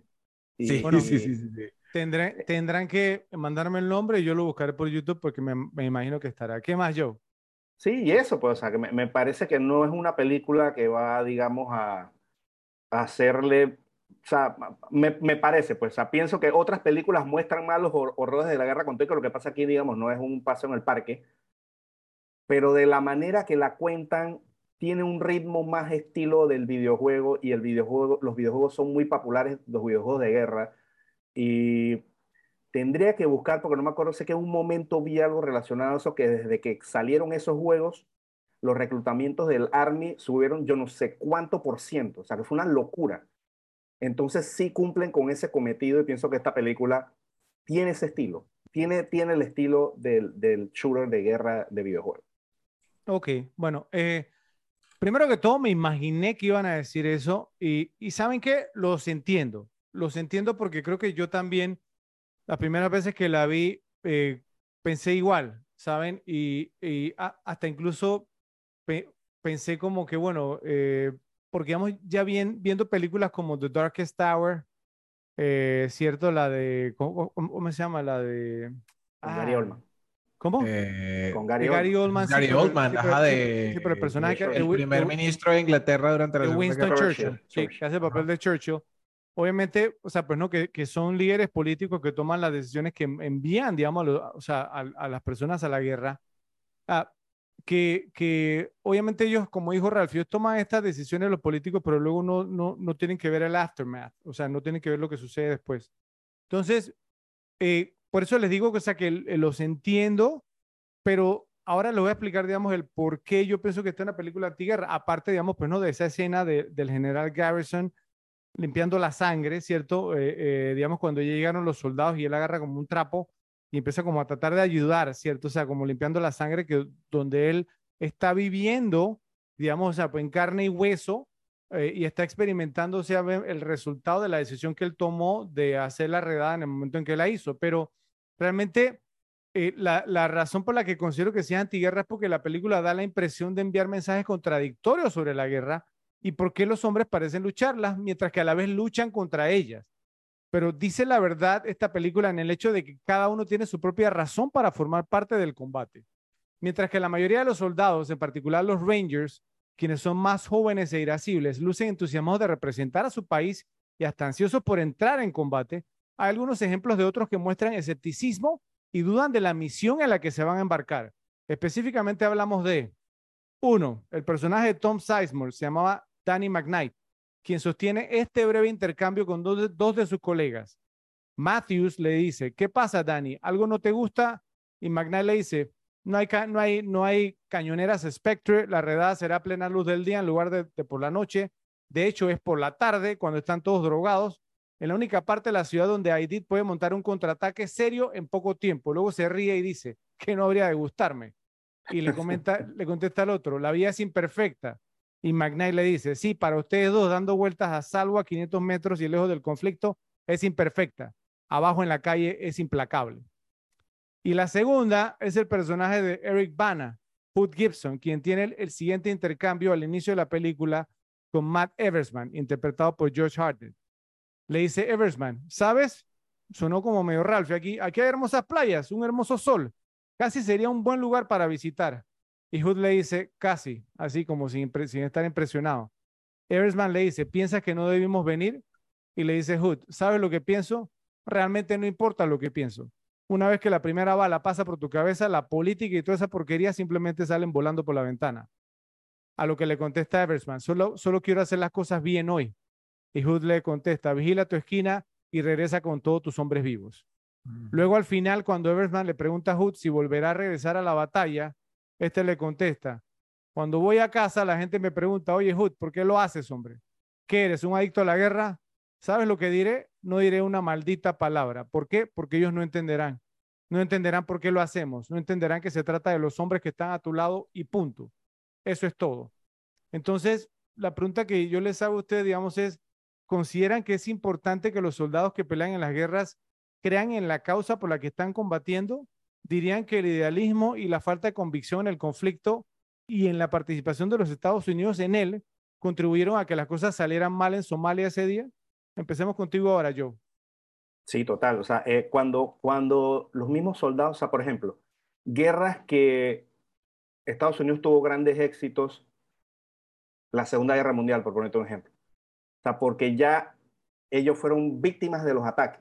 Entonces eso es algo que une al país y une a la misma gente que prácticamente se tiraba de pecho para ir a la guerra, eh, a diferencia, por ejemplo, de Vietnam. Y, y, repito esta no es una guerra, sino más que nada por gente que mandaron a un lugar X, pero esa gente que estaba en ese lugar, ellos probablemente muchos dirán, o ¿qué hacemos nosotros aquí? Esa gente no se ha metido con nosotros, o sea, no tenían, digamos, ese esa, e, e, esa convicción como por ejemplo con la Segunda Guerra Mundial, igual Vietnam.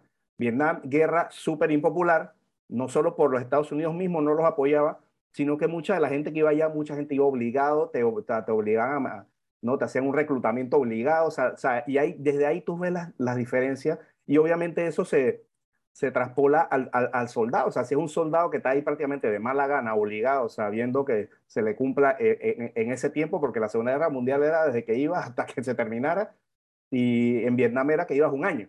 Entonces ya tú, tú, tú, lo que estabas era contando los días, eso lo ves en muchas películas de Vietnam, estabas contando los días, cuántos días te faltan, no sé qué. O sea, ellos estaban ahí sin ninguna motivación. Y pienso que por, por eso guerras como Vietnam y esta, que tuvieron que salir con el rabo entre las piernas de las dos, eh, eh, eh, tuvieron ese resultado. Los mismos soldados no creían en el, en, en, en, por lo que estaban peleando.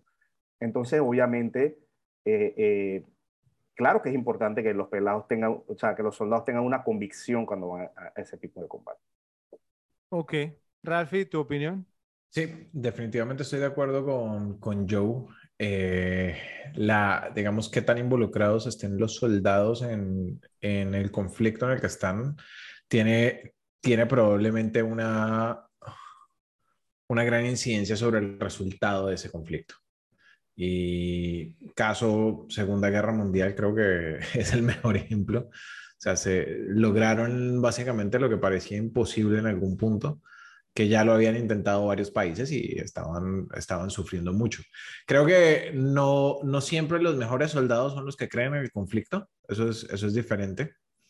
Eh, los que creen, digamos, en, eh, perdón, que, que, tienen ese sentido de patriotismo, simplemente hay gente que es buena siendo soldado, pero como comunidad general, o sea, como, como ente, sí tiene que haber eh, un, un, un, involucramiento sentimental con, con, el conflicto. Ok, y con base en lo que yo, yo expresé, entonces sí me comprado un poquito más que tiene un mensaje antiguerra hasta cierto punto, de acuerdo con la actitud que mostraron, digamos, algunos personajes, porque, pues digo, en las películas digamos, que son pro guerra, ¿cierto? O sea, eh, los personajes, digamos, son sí, señor, sí, o sea, y vamos, y Mientras que en esta, o sea, el hecho que algunos soldados cuestionen, digamos, las órdenes, cuestionen, digamos, no la misión, cuestionen, digamos, incluso el, qué están haciendo ellos ahí y que lo digan abiertamente, ¿no? O sea, ahí también están viendo un mensaje, digamos, como de que, bueno, deberíamos estar aquí siquiera y e, esa pregunta se la hacen unas dos, tres veces en la película. Y incluso el diálogo, el diálogo final de George Harnett es ese, ¿no? De que, que si me preguntan que si... Eh, eso fue que, leí yo. voy a pelear una guerra, ¿no? Una guerra afuera. Exacto, sí. Sí, es, es, es, interesante esa postura, porque bueno, tenemos el, el asunto de que eh, ellos estaban ahí en capacidad de protección a los cascos azules y de mantener la, la, paz y todo este tema, pero al mismo tiempo tú lo mencionabas al principio, Fred, y es que ellos estaban molestos de que, de que los mismos somalíes estaban matando a, a otros somalíes y ellos no podían hacer nada. Entonces es, es, eh, eh, es extraño ese, ese planteamiento ahí. ¿Qué, ¿qué opinan ustedes?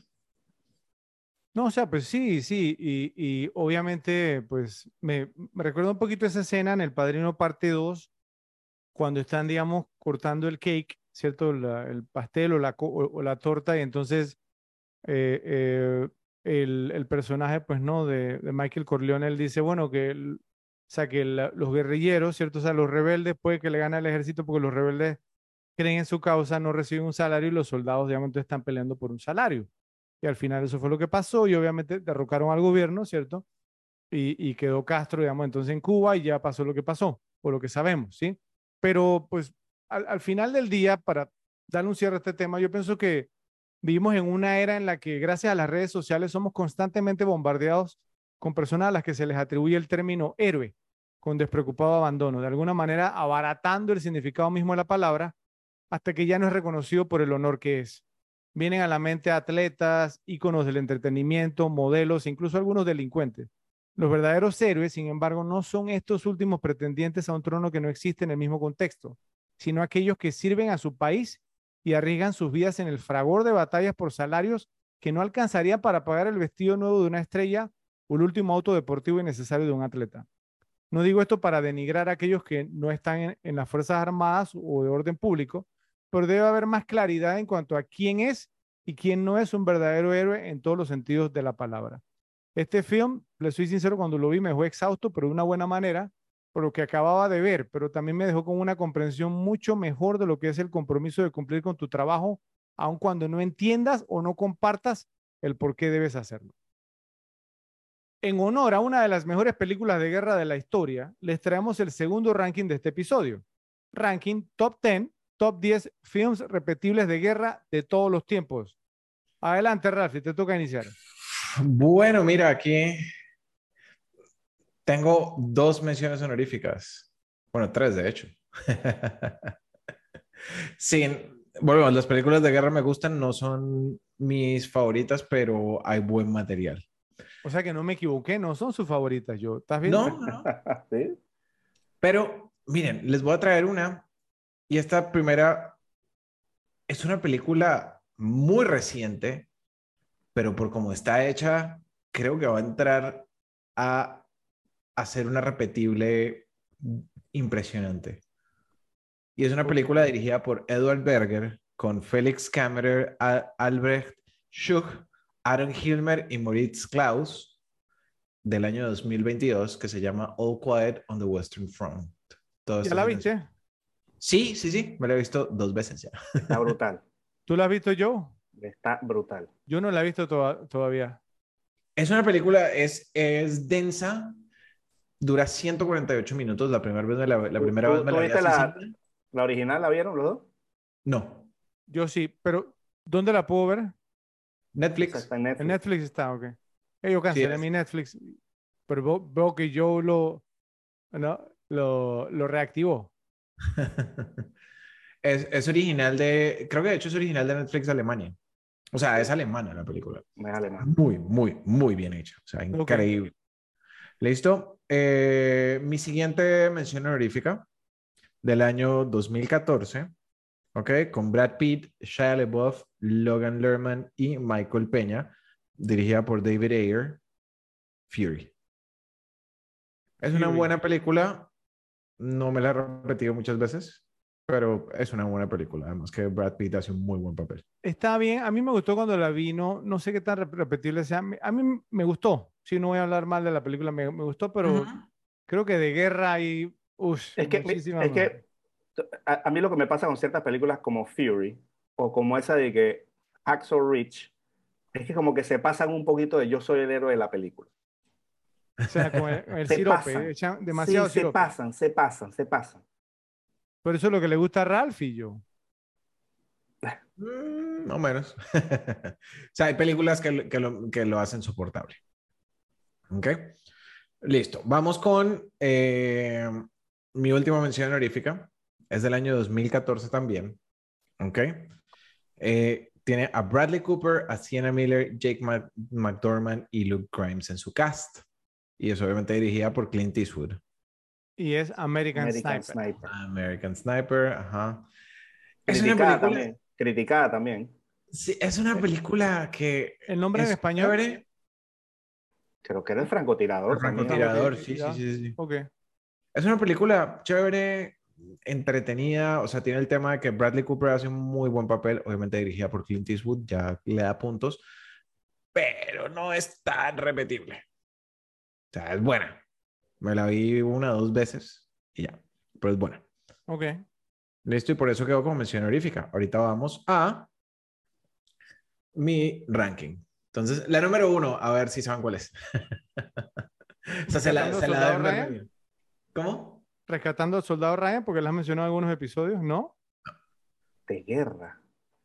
E- esa es la que Ralphie más ha mencionado, ¿no? Yo no me acuerdo que haya Me mencionado. alguna otra. parece, no me acuerdo que haya Sí, mencionado. Ralphie no mencionado películas pero- de pero- guerra. Apocalipsis ahora, no ha mencionado ninguna de esas. De guerra, Inglorious Bastards, Ah, Oh. cierto, cierto, cierto. Bastardos sin Gloria del año 2009. Joe, ¿la, ¿la metes como de guerra si se la pasas? O sea, total, claro.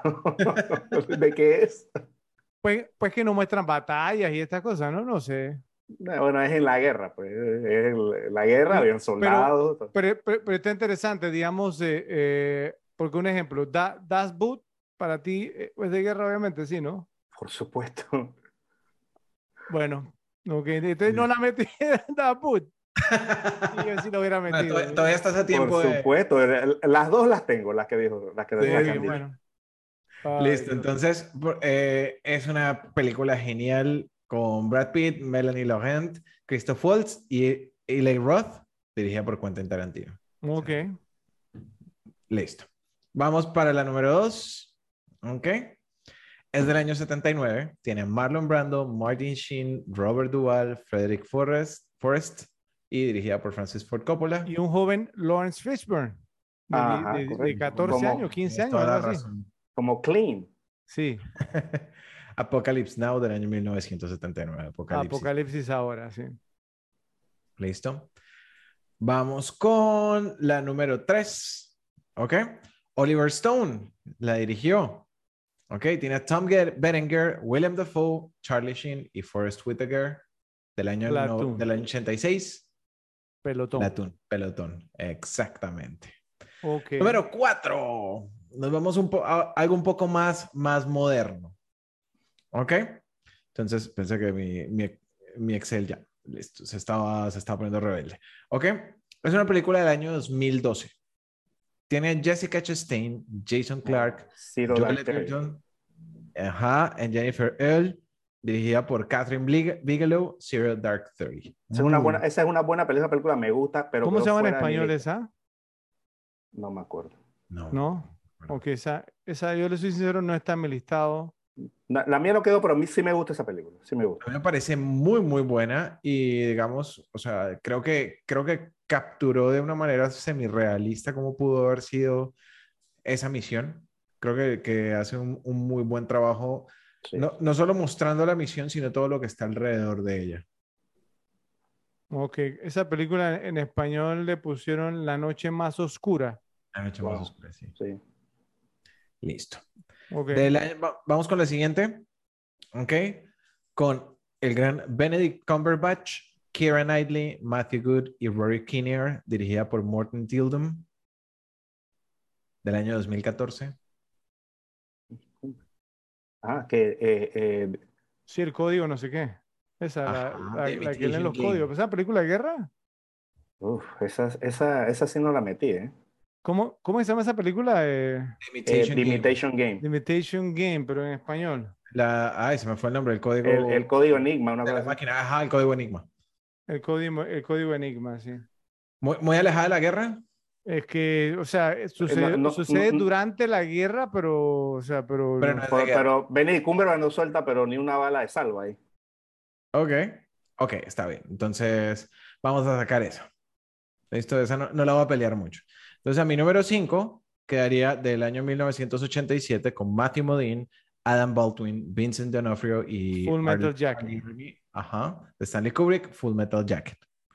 ¿Listo? Esa ¿Cómo se llama en español, Joe? Que nos reímos una vez de esa. Nacido para matar, se llamaba. Ujú. Ca- Sí, cara de guerra, cara de guerra. Cara de guerra para- también. Sí. Listo. Vamos con la que pasaría a ser mi número 6. Entonces, del año 1998, dirigida por Terrence Malick y con Sean Penn, Adrian Brody, Jim Caviezel y Ben Chaplin, La The delgada línea Thin roja. Red Line. The Thin Red Line. de. La delgada 1990. línea roja. Vaya, esa no me la esperaba que la pusiera. Esa película tiene, tiene un elenco bien, bien bueno. Sí, pero a mí no me gustó mucho, ¿eh? Es, es dura de ver.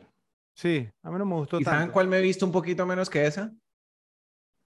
Salva, Rescatando a Rescatando a Soldado Soldado Ryan. Sí. Eh, Rescatando al soldado, al soldado Brian me parece buena, pero Ryan es que Brian. Es, es- es- es que na- nada más por ver los primeros 20 minutos vale la pena verla 100 veces. Es Sí, total. Pero la, la mejor 20 escena de guerra de la historia, ¿verdad? A mí, a mí no sé por qué no me. Listo. Y la entonces que esa Saving Private Ryan sería mi número 7 y quedaría la número 8. Ve la número. Sí, la número 8. Sería una que incluye a George Clooney, Mark Wahlberg, Ice Cube, eh, Spike Jones, Three Kings. ya por David O. Russell, Three Tres Kings, Reyes. 1999. Es una película súper divertida. Eh, Ese es un buen pico. O sea, mira, mira, no, no, no entro en mi listado, pero entiendo, es divertida esa película. Tres Reyes, sí. Y entonces, la que pasaría a ser mi número 9, ¿ok? Sería del año 2017, con Fionn Whitehead, Tom Carney, Jack Lowden y Harry Styles, dirigida por Christopher Nolan, Ah, Dunkirk. Dunkirk. Dunkirk. Exacto. Dunkerque. para ponerla entonces de mi número 10, por cantidad de veces que la he visto, ¿ok? Tendría que ser Fury. Porque pondría a All Quiet in the Western Front porque me gusta más que Fury y Pues, American reciente, Sniper, no pero la has visto lo suficiente. muy reciente, exacto, dos veces, no, no para eso. Ok. Un listado interesante, Ralphie. O sea, al- un, par, digamos, de clasicazos y de muy buenas y otras que hacen que uno quede rascándose la cabeza. Pe- Pero bueno, pero bueno, pues, fue- fueron más las buenas que las otras, así que entonces todavía se ve el progreso, Ralphie. Todavía se ve el progreso. Bu- Bueno, va- vamos con Joe y su ranking. Adelante, Joe. Ok, vamos con las menciones honoríficas primero. Yo sí tuve que dejar muchas películas por fuera porque... Sí, son demasiadas. Pero, ok, comenzamos con la primera mención honorífica. Esta, es, esta fue una película que la vi años después que salió, simplemente porque pensé que era un tema romanticón y eso, y cuando la vi simplemente quedé fascinado con esta película, una película excelente, excelentemente hecha y con un director que se ve que sabe lo que está haciendo. Atonement, Expiación más allá de la pasión de 2007 de Joe Wright con Keira Knightley y James McAvoy. Qué tremenda película. Nunca se me olvidará ese plano secuencia en Dunker- Dunkerque precisamente. Es brillante con todos los personajes ahí en la playa. Es, es una tremenda, tremenda película. ¿Quién, quién dirigió esa? ¿Angelina Jolie? No, Joe Wright. Joe, Joe Wright. Angelina Jolie dirigió una de guerra. Ah, fue Unbreakable. Unbreakable, ¿no? Esta también es de guerra. Sí, algo así, sí. Sí, ok.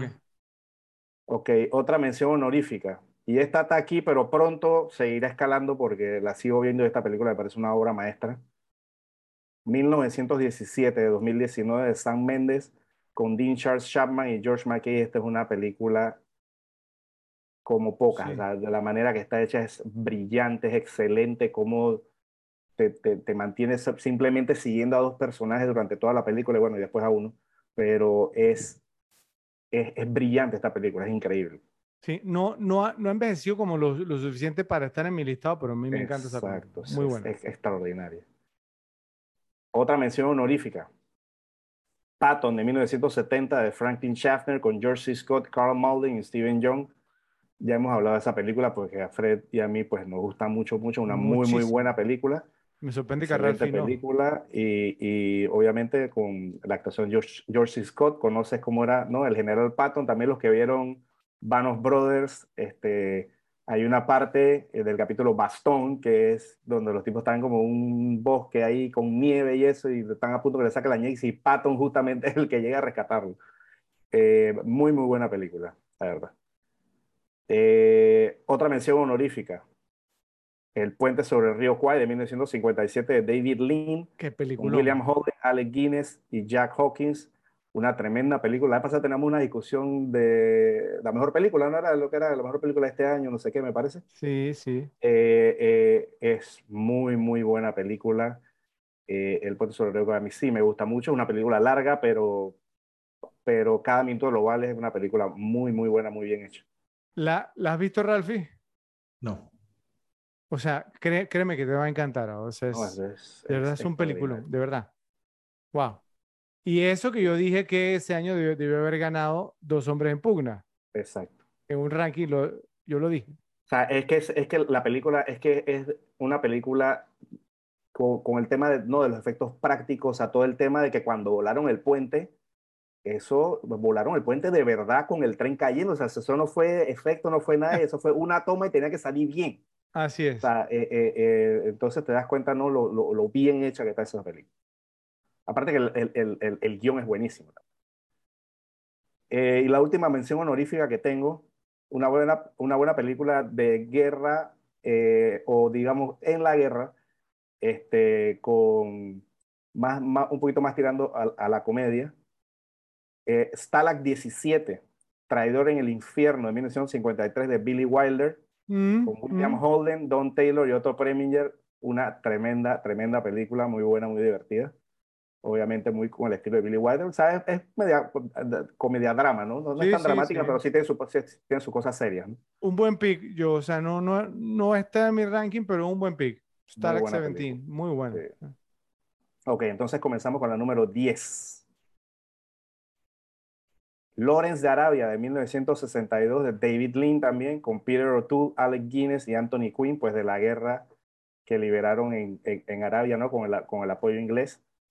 Eh, tremenda película, hemos hablado también de esta película anteriormente, pues, es una película brillante, muy, o sea, es una, esta, esta, película es como un deleite visual verla, o sea, e, esa es la descripción, o sea, está, la manera en que está filmada es extraordinaria, una excelente, excelente película. Si te diste cuenta, Ralphie, yo, yo no me acuerdo, es que como, como los rankings, digamos, pues no, o sea, ya, ya, ya hemos hecho tantos, hubo uno que, que, que, lo hicimos y que yo mencioné esa película y yo dijo, ah, se me pasó y entonces sí, eh, y desde, desde, ese entonces la ha metido en todos los rankings que ha podido.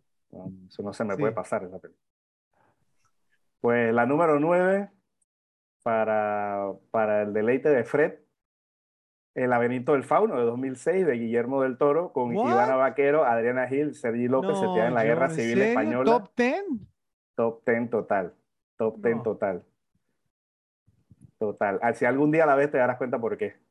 Es una película. presentación. una película ¿tú estás de acuerdo con eso, Ralfi? Totalmente cruda. cruda. o sea, definitivamente es una película que pasa en la guerra, eh, de guerra, y, y, bueno, Joe se la ha visto muchísimo, entonces raro no, era, pues. O sea, la verdad no era si la iba a poner, sino en qué lugar. Ok, bueno. La número 8.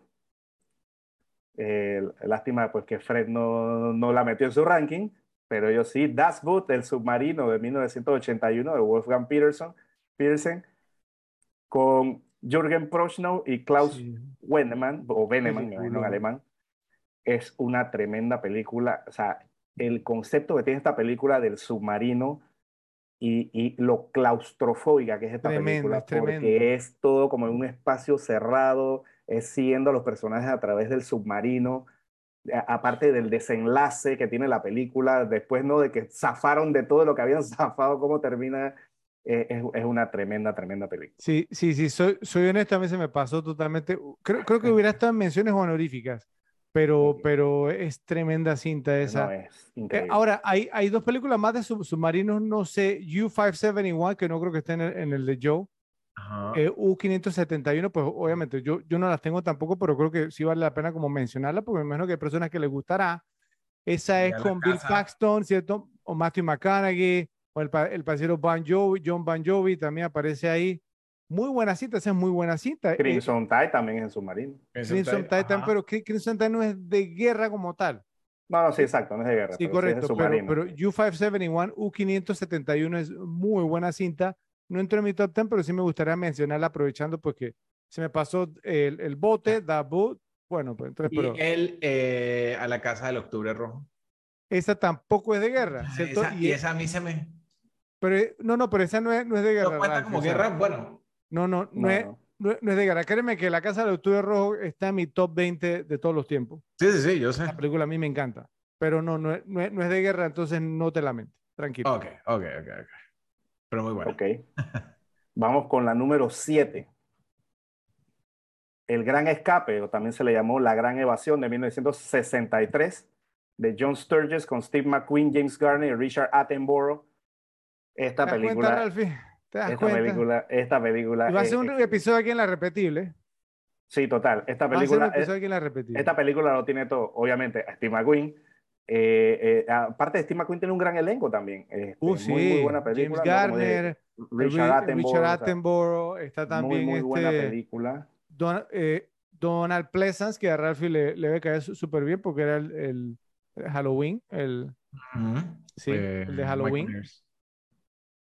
Bueno, Y, y, y sí, pues también, obviamente, también, ¿no? Basado supuestamente en hechos, todo el tema de, de la evasión, toda fue muy, muy bien hecha, pero otra película larga también, casi, son casi tres horas, sí. o está por las tres horas, pero muy, muy buena. La número seis, eh, la número uno de Ralphie, Bastardo sin Gloria, de 2009, de Quentin Tarantino, con Brad Pitt, Diane Kruger y Christoph Waltz. Eh, que Fred no es una película de guerra, pero matan a Hitler. Entonces, si eso no es guerra, pues no sé qué es guerra. La número 5, la he mencionado aquí hasta la saciedad. La caída o el hundimiento, también se le llamó de 2004, de Oliver Hirschbi- Hirschbiegel, con Bruno Ganz y Alexandra María Lara. Esta película, como, en verdad, como documento histórico, o sea, si tú ves eh, eh, hay, el video, un video muy famoso que supuestamente es como la, la última evidencia en video de Hitler, que es cuando está fuera del búnker dándole una condecoración a unos niños. Entonces es un video mu- muy conocido, bueno, eso Sí. lo reflejan en la película. La película es basada en un libro de la, se- de la secretaria que tuvo Hitler durante su último año y que de- detalla más o menos los últimos días de Hitler en el búnker y es Sí, extraordinaria. Aparte que Eh, también es- se ha convertido en un meme, ¿no? La parte esa que se Sí, raya lamen- puteando a la lamentablemente, lamentablemente, pues que le, que, le, que le ha quitado como peso a la película, ¿no? Por- por- porque la, cuando mue- muestran como esa escena de la película, ya, ya, ya la gente lo ve como risible, como ¿no? un Sí, chiste, claro, Cuando, no lo es, cuando es un punto muy importante de la película. Sí, total, total. Eh, ok, la número 4. Rescatando a Soldado Ryan de 1998 de Steven Spielberg con Tom Hanks, Matt Damon y Tom Sizemore. Pues ya hemos hablado, pues esta película simplemente por el eh, por solamente ver el desembarco de Normandía vale la pena verla. Yo pienso Sí. que sí, después de caer un poquito, porque obviamente ese nivel de primero no lo puedes mantener, pero la película se mantiene con sus buenas dosis de acción y de guerra durante todo el transcurso. Está muy, Que- muy buena película. Que fue lo que yo, yo mencioné al inicio de este episodio, o sea, porque es como, o sea, que eh, esta película mantuvo ese nivel de intensidad durante Sí. todo el film y fue lo que Exacto. me encantó. Sí, total, total. De, de hecho, te metía las pausas entre, entre, entre para que respiraras y después volvieras al, al ritmo. sí. O sea, brutal. La número 3, Pelotón de 1986 de Oliver Stone con Charlie Sheen, William Dafoe y Tom Berenger. Esta película simplemente yo desde el día uno que la vi me encantó, Wow. me, me, me gusta mucho por lo que ya he comentado, por todo el tema, que es una película como muy personal, obviamente muy personal de, de Oliver Stone Sí. y todo el detalle que tiene esta película de, de, de, de la vivencia del, del, soldado en Vietnam, pues me gusta mucho, me ha parecido muy, muy repetible, los personajes son maravillosos, pues el de Tom Berenger, William Dafoe, son muy buenos. Wow, Eh, Ralphie, mira, mira que yo, yo, yo esperaba que esta fuera la número uno de Joe, entonces eso me deja, déjame ver si puedo adivinar, entonces tiene que ser su número uno, puede tener que ser o Apocalipsis ahora Ujú. o, eh, ¿cómo que se llama? The Deer Hunter, No, una de esas dos, vamos a ver. La número uno está fácil, brother. Ok, vamos con la número dos. Ajá.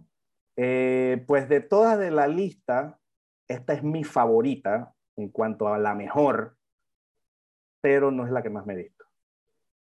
La número dos, Apocalypse Now, Apocalipsis ahora de 1979, esa es un top 10 para mí de todos los tiempos.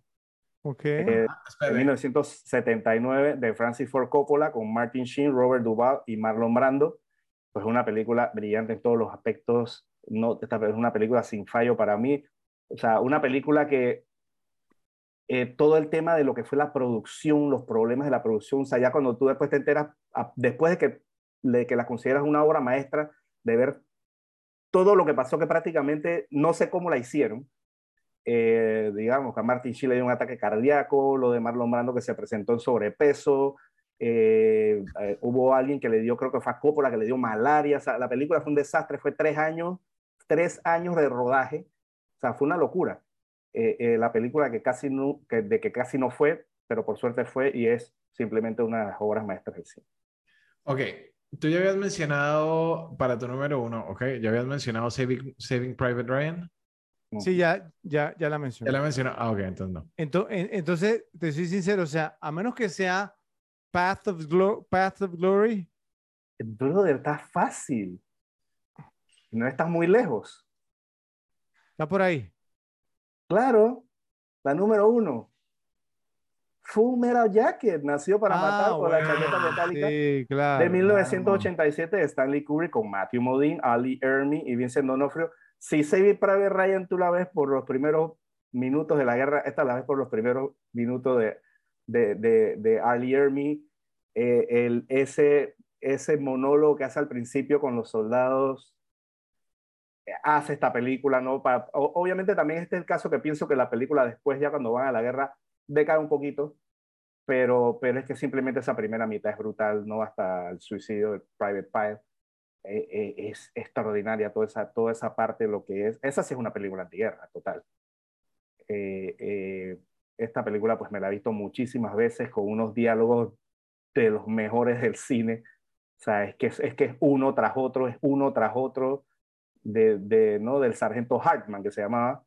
Sí. Eh, es, esta película es, es extraordinaria. Así que es la que más me he visto, obviamente. Ok, yo, interesante, interesante. Pues debo decir que, o sea, yo sé que el, el género de películas de guerra es uno de tus favoritos. Y debo decir pues que no, no decepcionaste, yo, no decepcionaste. Me, me gustó, me gustó el ranking, me gustó el ranking. Así que, y quedaron fuera películas como, ¿no? como, como De aquí a la eternidad, o, o- o el, el Día Más Largo, muchos, digamos, clásicos de guerra, Tora, Tora, Tora, o sea, muy buenas películas que quedan por fuera, Bien. simplemente porque, bueno, porque ok. son muchas. Buen ranking, Joe, buen ranking, me gustó. Bueno, me toca a mí ahora hacer mi ranking, entonces empiezo con unas menciones honoríficas porque también este género me gusta mucho. La primera, sé que Joe la mencionó pues como una que, que no le gustaba por, por una razón, pero saben que precisamente por esa razón es por la que está en menciones honoríficas, me la he visto ya varias veces porque pienso que esta es como la película de guerra que puedes ver con tu novia, porque esa es la, la razón por la cual yo me la he repetido algunas veces. Hacksaw Ridge, hasta el último hombre del 2016 de Mel Gibson con Andrew Garfield, Hugo Weaving y Vince Vaughn. Y es porque, o sea, la película empieza, ¿no? entonces como empieza con una historia de amor, entonces ahí queda, digamos, entonces las amores quedan, ¿sí? sí, ya, ya quedan atrapadas y obviamente Andrew Garfield, cierto, que tiene su buena pinta y todo, y todo esto. Entonces, luego pasa a la guerra y ahí es donde nos acordamos que es una película de Mel Gibson, porque ahí salen las tripas, salen, ¿sí? O sea, es bien gráfico el tema, ¿cierto? Y entonces ahí es la parte, o sea, pues que ya uno disfruta. Y sí es cierto lo que dice Joe. Ahora, yo, esta película a mí me gustó cuando la vi, obviamente me la he repetido, como le, les digo, ¿no? Pero, pero precisamente por esa razón que dijo yo de lo del heroísmo y demás, yo me puse a buscar y tengo entendido que las cosas la, que ponen en la película pasaron en la vida real. Entonces, como difícil ahí, Joe, ¿cierto? No mostrar el. Pero, pero claro, pero una cosa, es, una, cosa, una cosa, es, que una, un evento haya pasado y otra cosa es que como te lo muestran en la película, la manera en que te lo muestran, ¿entiendes? Es como, la música y el tipo, espérate que regreso, ¿entiendes? Es, esa parte. Ya, ok, ya, ya, ya. Bueno, bueno, pero, pero, pero eso es lo que hace que las novias, ¿cierto? También se quedan hasta el final, ¿cierto? Porque, porque salen las lágrimas y eso. Pero bueno, es, es por eso que esa película tiene esa particularidad, porque como les digo al inicio, es una historia de amor, ¿no? ¿Cierto? Y luego de repente sale Mel Gibson y ya sabemos lo que hace Mel Gibson cuando él quiere mostrar, digamos. Oye, pues, ahora, ahora que dices historia de amor, me extraña que la número uno de Ralphie no hubiera sido Pearl Harbor.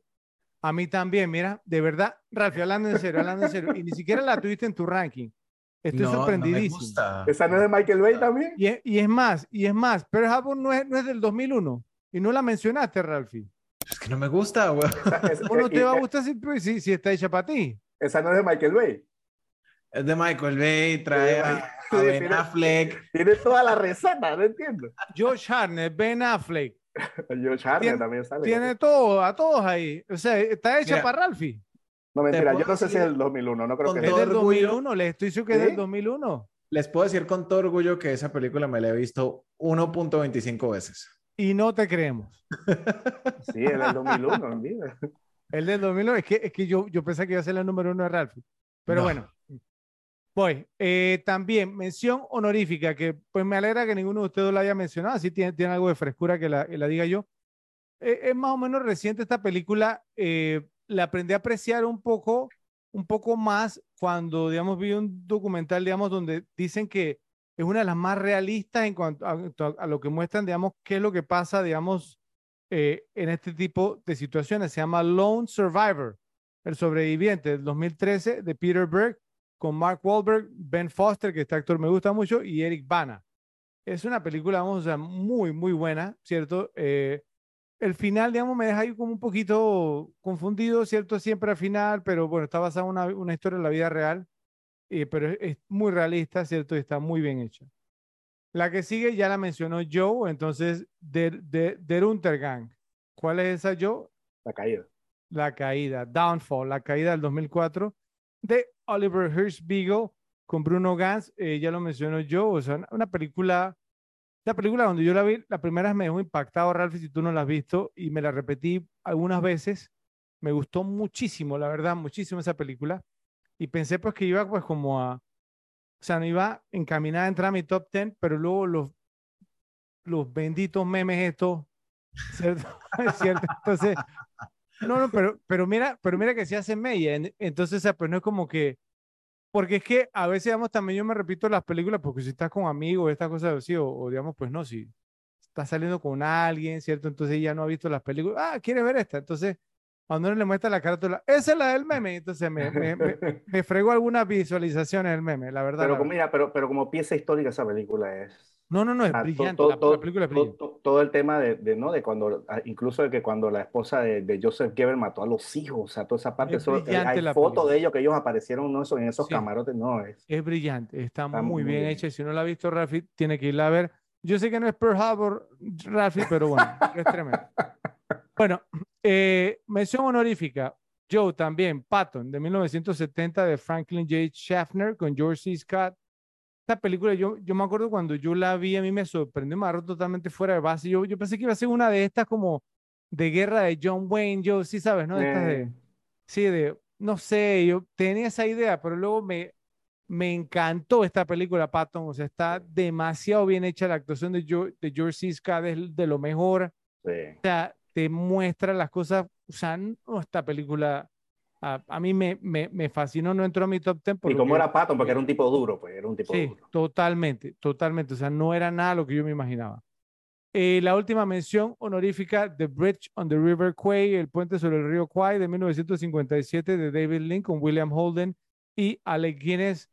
Ya, digamos, pues si tenía William Holden, ya yo estaba ahí.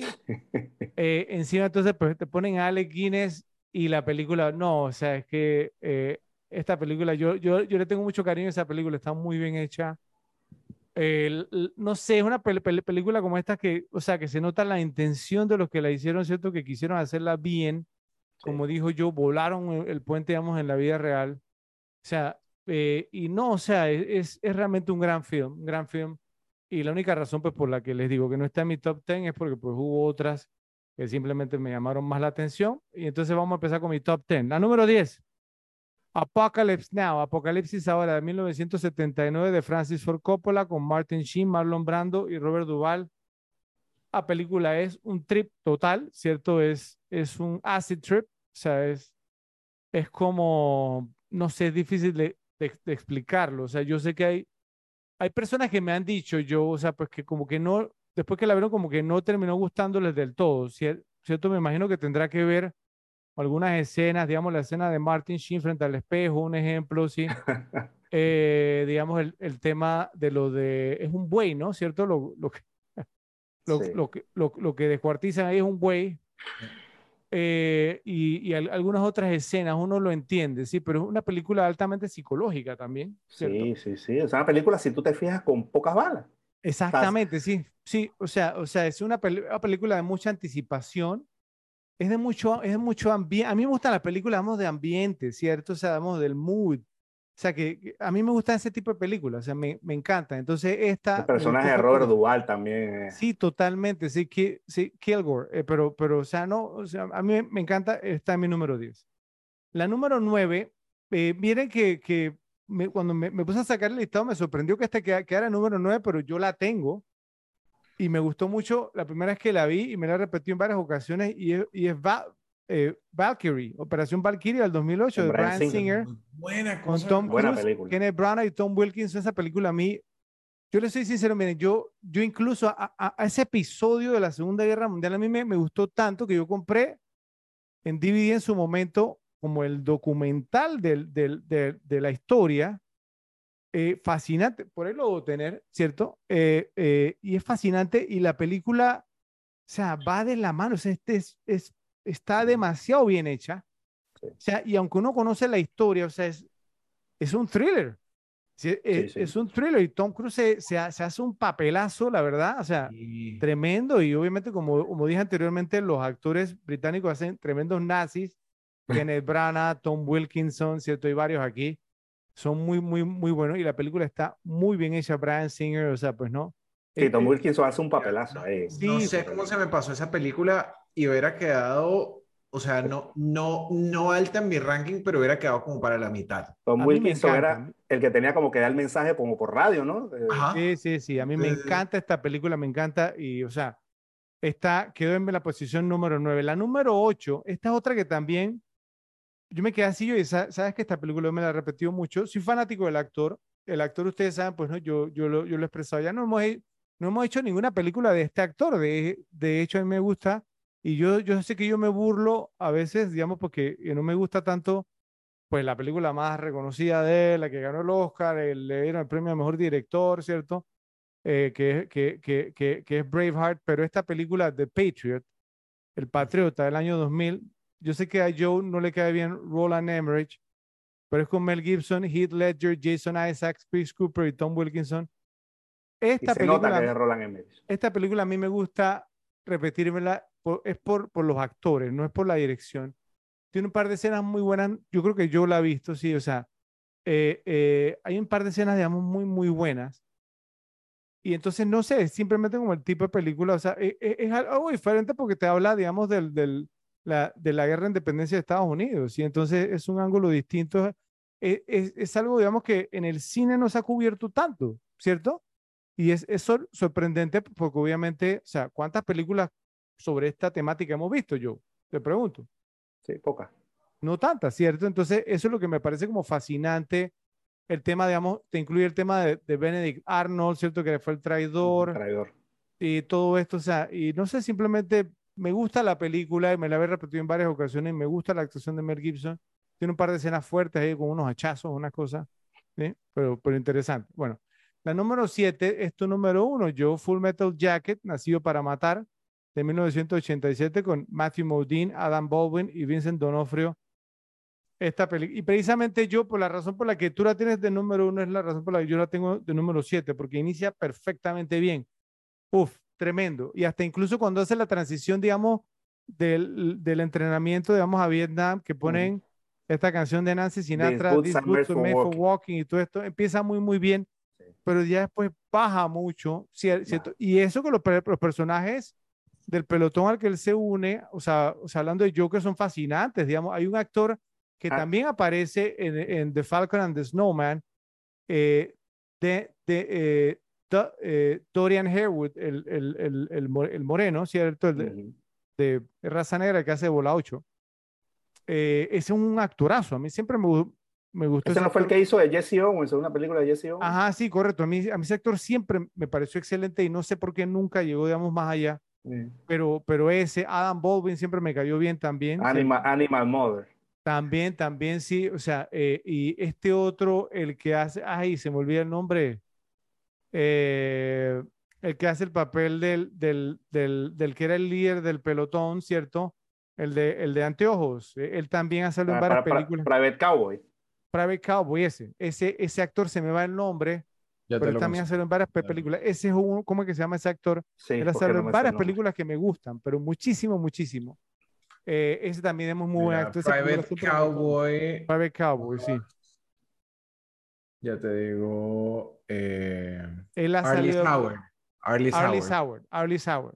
Un actor que me gusta mucho también, como un actor, me he visto muchas pel- películas de él. Entonces, esa película, bien, pero aún así creo que es que e- esa primera parte fue demasiado buena, yo, ¿cierto? O sea, Demasiado, demasiado demasiado. de- o sea, Es que, es que si, si algún, si algún día, si algún día hacemos, hacemos esa película en un episodio, creo que va a ser la parte de, de líneas de diálogo más... con- con- Más sí, nutrida de eso no, porque es que es una locura. no es creo que sea más nutrida que, que el episodio de JFK. O sea, JFK fue Oh, yo creo que, yo creo que sí. ahí, están ahí.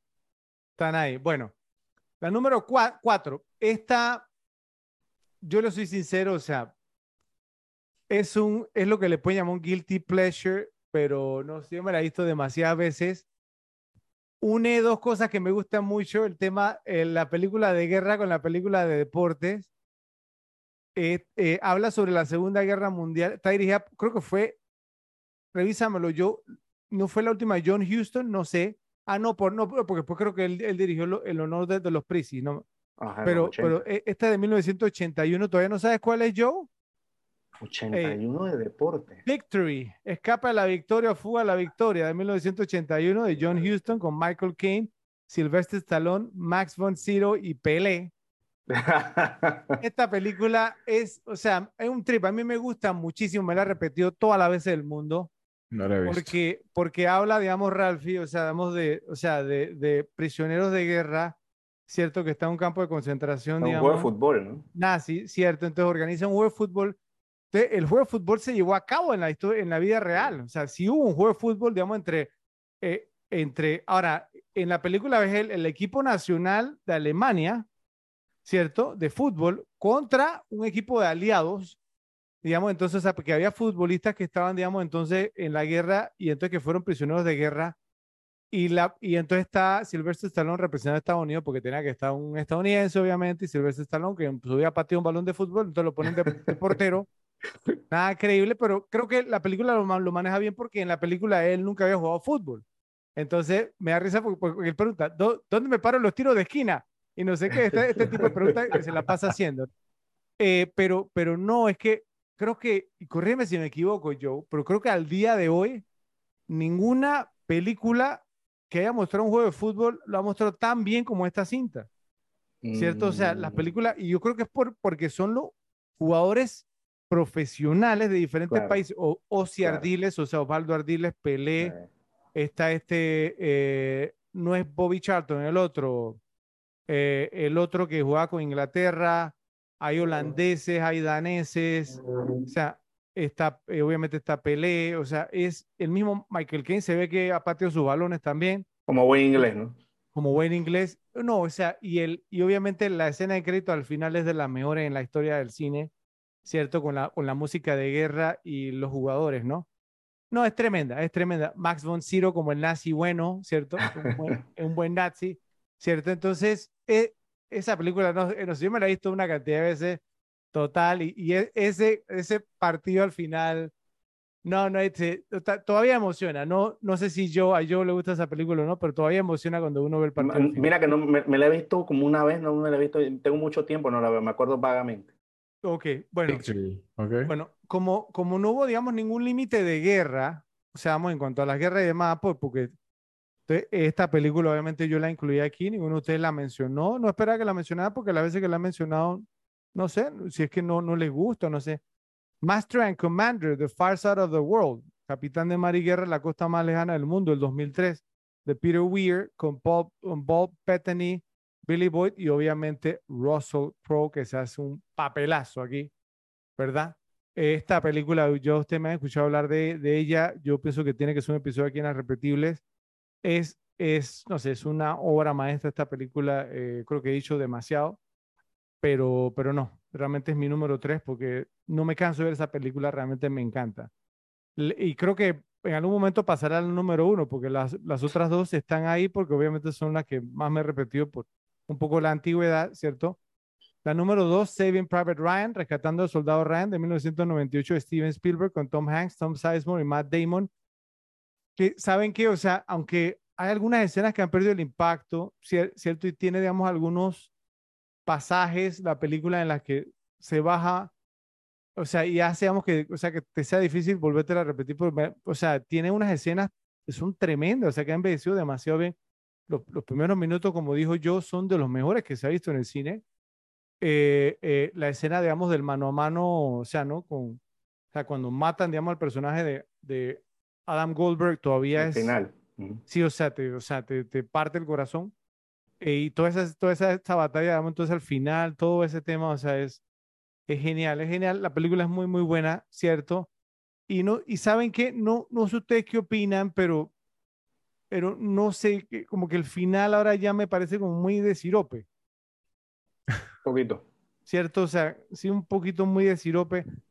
Que, que también es como el tema, eh, bueno, no sé, que fue un, temita con la lista de Schindler también, Ralph, sé que te gusta esa película, que al final, digamos, como esa manipulación, ¿cierto? De que los judíos de Schindler y estas cosas, no sé. sí, o sea, esas cosas al final, ahí sí yo pienso, Joe, es como la manipulación como para que la audiencia suelte la lágrima. ¿Qué opinan? Sí, sí, sí, pero, pero bueno, en el caso de, de, la lista de Schindler, de hecho sí fue, fue, o sea, fue un tema, un tema real. No sé si la despedida específicamente fue claro. Como la muestran en pantalla. En el libro la narran de, de igual manera, pero ese era sí pudo haber sido un poco manipulador. Lo de los Schindler Juden y todo este rollo sí fue, fue bastante real sí, obviamente es. Pero, ¿Te refieres a lo que dice que este reloj, no sé qué, lo puede haber vendido? Sí, sí, o sea, digamos, sí. Es, es que, eh, digamos, hay otra película que. Es que hay películas que le gusta hacer esto, ¿no? Al final, digamos. Esta película de, de béisbol, que ustedes saben que me encantan las películas de béisbol, esta de A, a League of Their Own. Uh -huh. un, un, equipo muy especial que es el equipo de béisbol de mujeres, que me gusta mucho esa película y me encanta. También al final hace lo mismo, ¿sí? O sea, de que está, digamos, que se, la reunión al final y sí y no sé qué, y la música de fondo, y tú dices, ¿por qué? Sí, o sea, por, yo sé que pues lo hacen obviamente para traer otro tipo de audiencia y estas cosas, pero no sé, me, no sé, no me gusta que me traten de manipular. Pero bueno, al final del día me encantan esas películas y bueno, pues, o sea, son muy buenas. Y la número uno, bueno, yo pensé que iba a ser la número uno de Joe, no fue, no fue, pero sí es mi número uno, la que más me he visto de guerra. Joe, Pelotón. ¿cuál es? Pelotón. ¿Ah? Pelotón. Ah, Platoon, Pla sí. Platoon. Es decir, Pla Platoon, digamos, de 1986, de Mr. Oliver Stone, con Charlie Sheen, Willem Dafoe y Tom Berenger. Eh, pues, ¿qué les digo? Esta película, pues no, o sea, nunca olvidaré cuando la vi por primera vez. Eh, nunca olvidaré, pues, cómo me hizo sentir. Eh, y pues no, o sea, el tipo de película que, o sea, que ya uno se la ha visto tantas veces que uno piensa que cuando se va a sentar a verla nuevamente, que ya no va a tener impacto en uno y queda absorbido nuevamente. y está demasiado bien hecha. Eh, todo, todo. Esta película no envejeció para nada mal. eh, O sea, No. para nada mal. Yo creo que tiene que ser un episodio aquí en las repetibles. Total. pero creo que sí hay otras que se la irán a pasar eventualmente porque es que simplemente ya, o sea, es mucho, ¿no? Sí. Eh, pero, pero no, me encanta Pelotón, ¿cierto? Y, o sea, es una gran película y es la número uno en mi lista. Entonces, Repes, por favor, nos cuenta en la sección de comentarios cuál de los rankings les gustó más. Varios críticos han sugerido que la película es racista. Ciertamente, los soldados que se muestran en la película son casi uniformemente blancos, combatiendo en contra de personas somalíes quienes son en su totalidad de raza negra, obviamente al tratarse de un país ubicado en el continente africano. Sin embargo, esta ausencia de caras negras en el lado estadounidense no es en sí misma una indicación de racismo, sino que es simplemente una imagen precisa de los miembros de la Fuerza Delta y de los Rangers que formaron parte del conflicto ese día.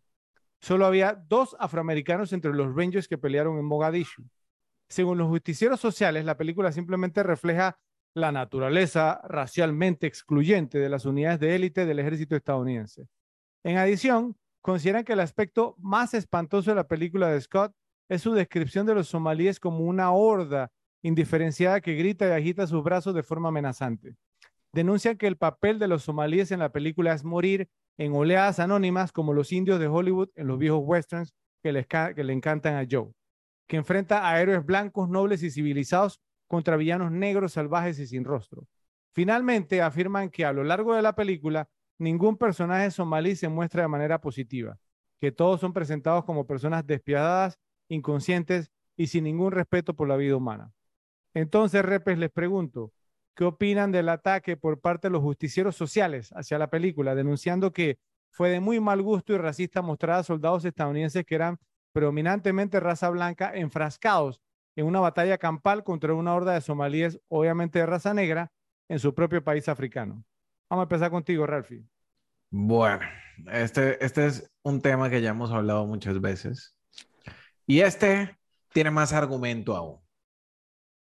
Que se vean el documental, donde muestran la gran mayoría de los, o sea, los que sobrevivieron, porque al final creo que murieron como 16, ¿no? Del lado americano.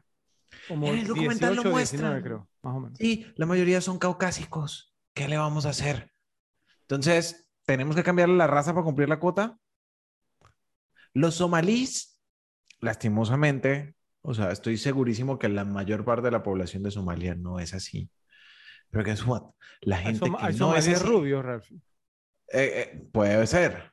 Pero adivinen qué, la gente que no es así no iba a ir a atacar el helicóptero que se cayó. Esa gente huyó, se escondió. Entonces, o sea, y si ves de los documentales que hay, porque hay documentales y, y National Geographic, pues para, para hablar de, de una fuente con reputación, tienen tomas en las cuales se ven las hordas de somalíes Justo como se muestran en la película. Exactamente. Entonces, o sea, creo que eh, el, el, eh, los social justice warriors aquí están bastante perdidos de la cosa. Y además es una película de, de el 2001, fue una película que pasó hace 20 años. O sea, en una situación que pasó 10 años atrás de eso. Es- Ok, debo asumir, Ra- Ralphie, entonces que no, no estás de acuerdo con lo que ha hecho la BBC de Londres, o sea, la BBC de Inglaterra, que ha mostrado, digamos, a personas de raza negra en, en épocas victorianas, ¿cierto? En películas allá, en producciones que han hecho en series y películas, y hasta pusieron una versión de, de la reina de raza negra simplemente como por mostrar un ideal, ¿cierto? Del pasado británico. O sea, yo no entiendo con qué propósito hacen este tipo de cosas. Bueno, pero, pero A mí me parece mira, incluso, si, si, si me permiten, me, me parece como hasta irresponsable, porque, porque, o sea, estamos hablando de hechos históricos, y cuando uno está hablando de hechos históricos, si bien, digamos, hay cosas que se dramatizan, digamos, por el, por el, el tema de la película, pero hay cosas que no se deben cambiar porque es irresponsable, o sea, son, son recuentos de lo que pasó. Mira, va- vamos a darle un argumento a eso, ¿ok? Cuando hablábamos de JFK, nuestro argumento principal era el director contó la historia como la quiso contar. Si ellos quieren a- hacer ahorita la reina verde, lo pueden hacer. Están contando su versión de la historia. Cool. Lo que no voy yo es que una película como estas, que está tratando de mostrar la realidad, cómo fue, le caigan por eso. O sea, en la vida real y en esta situación específica, él no era representación. Entonces, ahorita vamos a, volver a ser Captain Phillips porque entonces tenemos que poner un somalí gordo y, y no pirata. Exacto. O sea que tú estás de acuerdo, digamos, con que le cambien la raza a figuras históricas. Pues, o sea, estoy poniendo el mismo argumento que dábamos nosotros respecto a JFK y las libertades que se tomó sobre la historia. O sea, si el director la quiere contar en su versión y su manera, ok, respetémoslo, cool. yo, yo, yo, yo, lo que no pienso que se debe hacer, o sea, es agarrar un personaje histórico y cambiarle la raza simplemente porque sí. ¿En qué estaría de acuerdo? En agarrar un hecho histórico o una obra literaria y adaptar, por ejemplo, lo que hace Kurosawa. O sea, Kurosawa adaptaba eh, Shakespeare. Obviamente los japoneses no son ingleses ni caballeros, entonces ¿qué hacía? Le cambiaba los nombres y los hacía, en vez tipo de, de caballeros y castillos, los hacía samuráis, con otros nombres. La historia era la misma, pero los personajes eran otros nombres, eran, en, o sea, era una adaptación, era una adaptación a eso. ¿Sabes qué ah. sería chistoso? ¿Sabes qué sería un, tema bien curioso? Que nadie está juzgando a Kurosawa de apropiación, de apropiación cultural, ¿no? Por hacer es que no lo es, es que no lo pero, es. Pero, no, no, no, pero ojo, pero si, si alguien hiciera lo mismo con una historia japonesa, entonces están apropiando culturalmente de eso. Es que eso es lo que, eso es lo que voy a decir en antes, que está bien, o sea, eh, hablando no de, eh, eh, eh, eh estaba poniendo un ejemplo y me acuerdo no lo que lo que hace lo que hizo Disney Marvel con la Valquiria negra. O un personaje de la mitología nórdica. La sirenita que es un cuento la sirenita no es un cuento holandés algo así no bueno pero la, la sirenita es como que Sí, la, sí, la sirenita no tanto porque, bueno, pues. la sirenita, mira, la sirenita para mí no tanto porque eso si tú lo adaptas, qué sé yo, en el Caribe o lo que sea, tú lo puedes poner a Pero mientras, las valquirias siendo mitad pescado, las, las valquirias son de la mitología nórdica. o sea, es como, o sea, lo critican porque ponen, ¿no? Ellos hicieron una película de Shang-Chi que era de China, pusieron pura gente china. Hicieron otra. Yo, Thor ahora es una mujer, bro. Black, Black Panther, eh, ¿no? Pura gente, ¿no? De raza negra de África. Pero la que es de, el, la que es de raza, la que es de mitología nórdica, ahí metes una negra. Entonces, explícame, explícame eso. Eh, por eso. O sea. Pero bueno. por la cuota. Adelante. Joe, y entonces, ¿qué, qué opinas, digamos, de, de, de, las críticas hacia esta película en particular? Sí, nada, o sea, no, la verdad que esta gente, la verdad que esa gente en verdad no hay que hacerle caso porque esa es la misma gente que está criticando la película que va a sacar Christopher Nolan de Oppenheimer, ¿no? En la Segunda Guerra Mundial, donde se quejaban que es racista porque no hay ninguno. Oye, pero si es que en la vida real no había ninguno. Entonces, ¿qué? Vamos a poner a alguien que no estaba ahí para cumplir con la cuota. O sea, hey, por favor, maduren. O sea, o sea el, eh, yo, yo me va a hacer eh, reír demasiado. El, el, es que es, eh, eh, ellos tienen una cosa que se llama revisionismo histórico, como quieren agarrar toda la historia antigua y cambiarla de cómo fue a como ellos quieren ahora que sean las cosas. Eso no puede ser.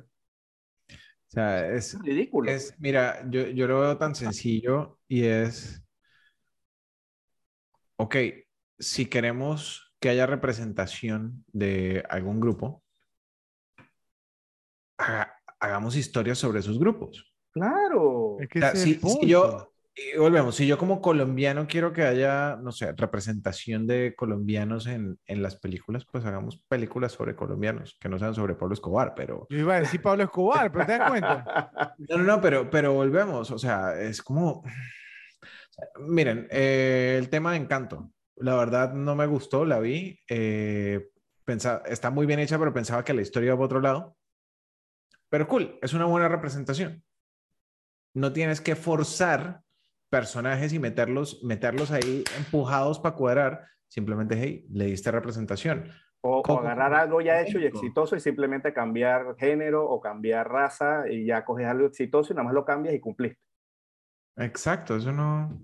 Ahora, ahora yo, le, yo les tengo una pregunta de, de expansión con base en este tema, ¿no? Porque Les voy a ser sincero, miren, yo me considero sumamente afortunado y, y creo, pues, ¿no? Que ustedes también, no, no me gustaría, pues, como tomarme la vocería y hablar por ustedes, pero yo me considero sumamente afortunado de que, es decir, de haber podido crecer en, en, una época pues en la que se respetaban este tipo de cosas, ¿sí? Porque yo siento obviamente y estoy seguro de que recibí información correcta, que recibí información exacta y que, y, y, que, o sea, que la tengo clara. Entonces, a la vez, o sea, a mí sí me preocupa y me molestan, digamos, las, las cosas que están pasando hoy en día.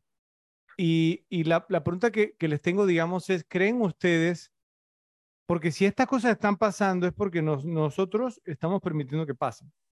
Entonces, ¿creen, digamos, ustedes que, que nosotros, las personas de nuestra generación, a las personas que tienen el alcance, que tenemos, eh, digamos, o sea, pues no, una voz más, más, más que nunca hoy en día con las redes sociales y este tipo de medios?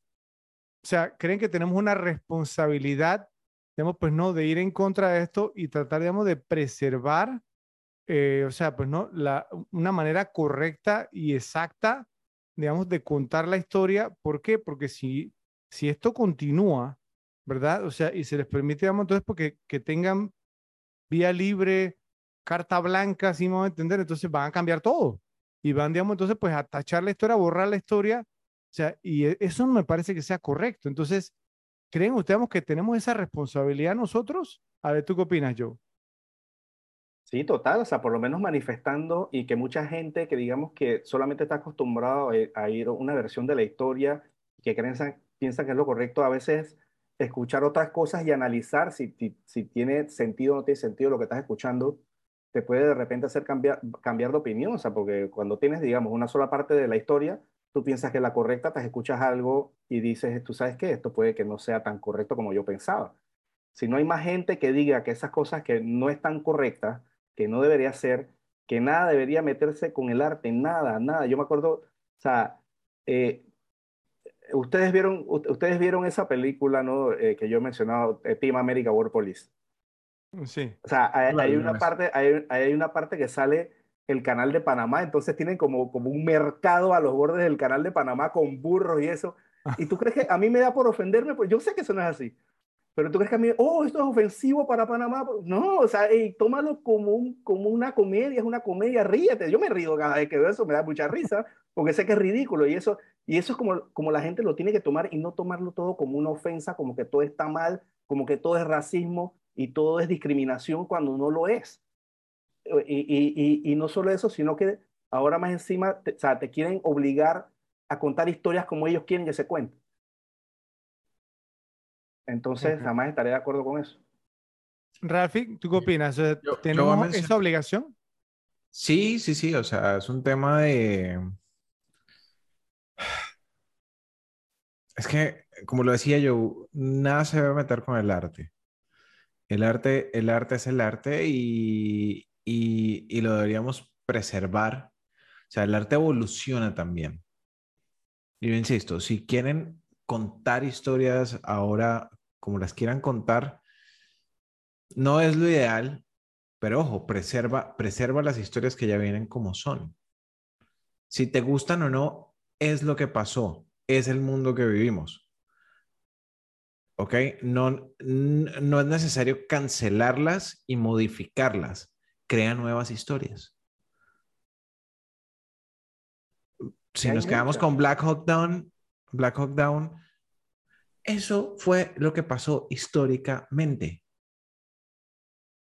Si no te gustó, o sea, si no les gustó, no la cancelen, hagan una nueva historia. No es como que nos vayamos a, quedar sin guerras. ¿Quieren una guerra donde, donde todos estemos mejor representados? Escojan un conflicto donde todos estuvimos mejor representados. Sí. Entonces, eh, vamos, no sé, a la, a Zero Dark 30. No, no había suficientes finlandeses en, en, en, las, en el lado talibán. una buena película, ¿no? Ahora que lo dice Rafa, una buena película con una mujer, no, con una mujer en el lead, una mujer fuerte y que, y que no está forzada. Una película bien hecha. Y fue dirigida por una mujer también. Exacto, exacto. Correcto, es correcto. Sí, o, o sea, o sea, yo, yo sí pienso, no, no me acuerdo si, si mencioné esto en, en un episodio anterior. Ustedes me dirán, pero, pero una película, o sea, es que a mí lo que me molesta, digamos, es cuando, cuando alteramos el tema de la, de- de- de la historia mucho. Y repito, no sé si lo habré mencionado anteriormente, pero una película que cambió el género, ¿cierto? Creo que fueron dos personas como que viajaron alrededor del mundo, no me acuerdo qué fueron en globo, no me acuerdo cómo era, si un, un globo era caliente, no, no me acuerdo si era un dirigible, no me acuerdo. Eh, pero eh, que, que rompieron un récord, algo así, que, que viajaron alrededor del mundo, sí, entonces, pero fueron dos hombres. Y la película cambió el género y puso que uno era una mujer. Sí. Entonces, como preguntaron por qué, dijeron, no, porque es que hay que poner un ejemplo. Y uno dice, oye, pero, pero ¿cómo vas a hacer eso? ¿Cierto? Porque es- eh, eh, estás, o sea, estás quitándole el mérito, estás borrando, si me a entender, o sea, de la existencia a una persona o sea, que logró algo. O sea, No, y y- es- eso a mí me molesta de sobremanera, como ustedes no tienen idea. No solo eso, Fred, sino que a mí me parecería, si yo fuera la actriz que va a interpretar ese papel, lo- lo- yo lo sintiera como un insulto, o sea, me están metiendo simplemente por una cuota, no porque yo fui en verdad la persona, o estoy haciendo de la persona en verdad que estaba ahí, o sea, eso al final, para, para, para mí, no sé, como profesional, eso sería más denigrante todavía, e incluso con todo el tema de la inclusión por raza y todo eso que están haciendo ahora. O sea, que simplemente a mí me dé un papel por cumplir una cuota, para mí sería vergonzoso como profesional, te soy honesto. Así no es. porque soy el mejor.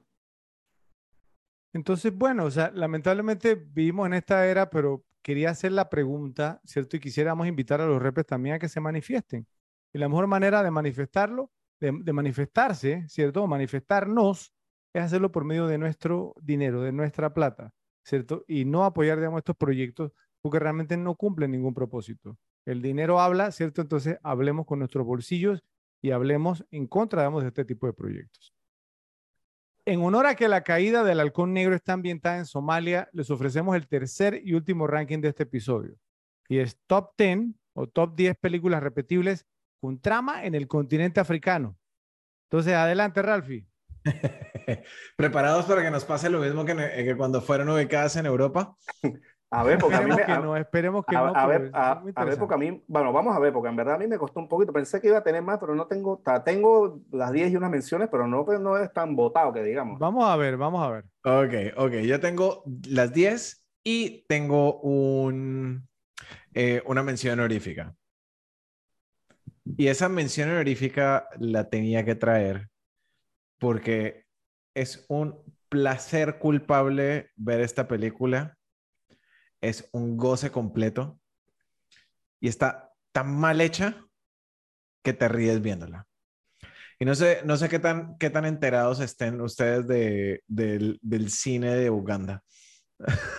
El cine ugandés. Sí, Poco o el nada. cine ugandés. Exacto. Resulta que Uganda tiene una industria cinematográfica bastante activa. No, no, no buena, también. pero bastante activa. Creo que Nigeria también es uno de los que más hace películas. Exacto. Pero el tema con Uganda es que tiene unas películas de acción y tiene su propio mercado, o sea, es increíble, con los efectos especiales más absurdos que te puedas imaginar. Pues, hay una película que fue la que me introdujo al cine ugandés que se llama Who Killed Captain Alex? ¿Quién mató al capitán Alex? del año 2010. Las estrellas son Kakule William, eh, Serunia y Ernest G. Pubbs. Busquen el tráiler en YouTube y se van a reír. ¿Ok? Entonces, esa era mi, mi mención honorífica de, de África. Me vi la película una vez, Wow. pero me reí como nunca. Oigan, yo, yo, yo que iba a decir, déjaselo a Joe, digamos, entonces, ¿no? Eh, meter a Akira Kurosawa en un episodio de guerra, ¿cierto? De una película del 2001, pero lo logró, no sé, de que sí, como diga, lo único que falta es que ahora que meta a los sospechosos comunes de alguna manera, pero viene no hay guerra, hay guerra, hay guerreo. viene Ralphie y mete una película de Uganda, Joe, de Uganda. Bueno, a- aquí la busqué rápidamente, tiene menos de 10.000 votos Ajá, debe tener como. IMDb.com y tiene 7.9 sobre 10, wow. pero ¡Wow! Obviamente, obviamente 9.800 votos son de Uganda. Ok, me imagino, me imagino que será, o sea, no, un barrio de Uganda, porque no sé Pero- la población de Uganda de cuánto, de cuánto será, pero los países africanos usualmente son bien poblados. Vean, véanse el trailer para que se rían y por ahí hay un par de documentales sobre el cine ugandés y todo este rollo de, hay uno de Deutsche Welle muy, muy curioso pues. Bueno, bueno, Uganda tiene 47 millones de, de habitantes. Bueno, bueno, suficiente del cine, del cine ugandés, Ralphie, por favor. Sí, ya cumplimos con la cuota de un año. Sí, de ya, ya, ok. Sí, ya. Ey, Los Repetibles tuvo una mención, una mención de Uganda, ya eso fue mucho. Ok, vamos con mi número uno. Creo que esta la van a ver venir. O sea, porque la, la he mencionado bastante. Eh, es del Man Crush de Fredo. Val Ok. Kilmer. No, del otro. Pero Tite, él tiene varios man crush. ¿eh? Sí, sí, sí, sí, sí. ¿Qué pasó? ¿Qué pasó? Pero, hey, ¿Qué hey, no, no, no, no, este es completamente respetable. Ojo, no, no, no lo digo, no lo digo a, a, a nivel Por de un juicio. momento pensé que esto íbamos a tener la número uno, pero después me acordé de algo.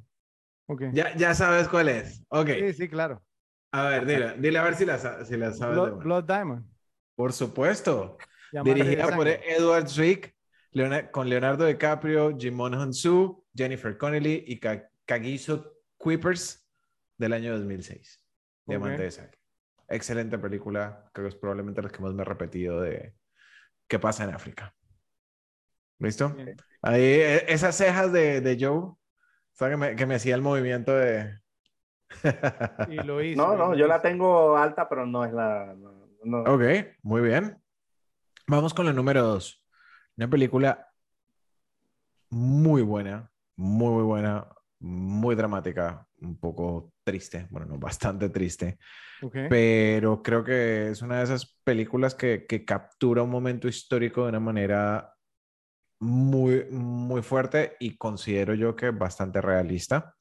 Fue dirigida por Terry George, es del año 2004 y tiene a Don Cheadle, Sophie O- Okonedo, Joaquín Phoenix y Solani Mali, Hotel Rwanda. Hotel Rwanda. Increíble película.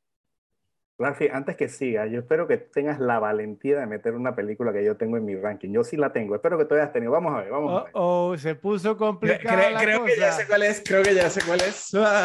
Se puso complicada la cosa, Ralphie. Es que la, debería tener alta y no la tiene y eso me está preocupando de que la haya chifeado. Vamos a ver. Ya, ya, ya sé, ya sé cuál es. Y No, creo que es no o probablemente mi número 3 o la número 4. Vamos a ver, vamos a ver. ¿Listo? Bueno, vamos con la número 3. Es una película dirigida por Andrew Nichol. A ver tu cara, Joe. ¿Listo?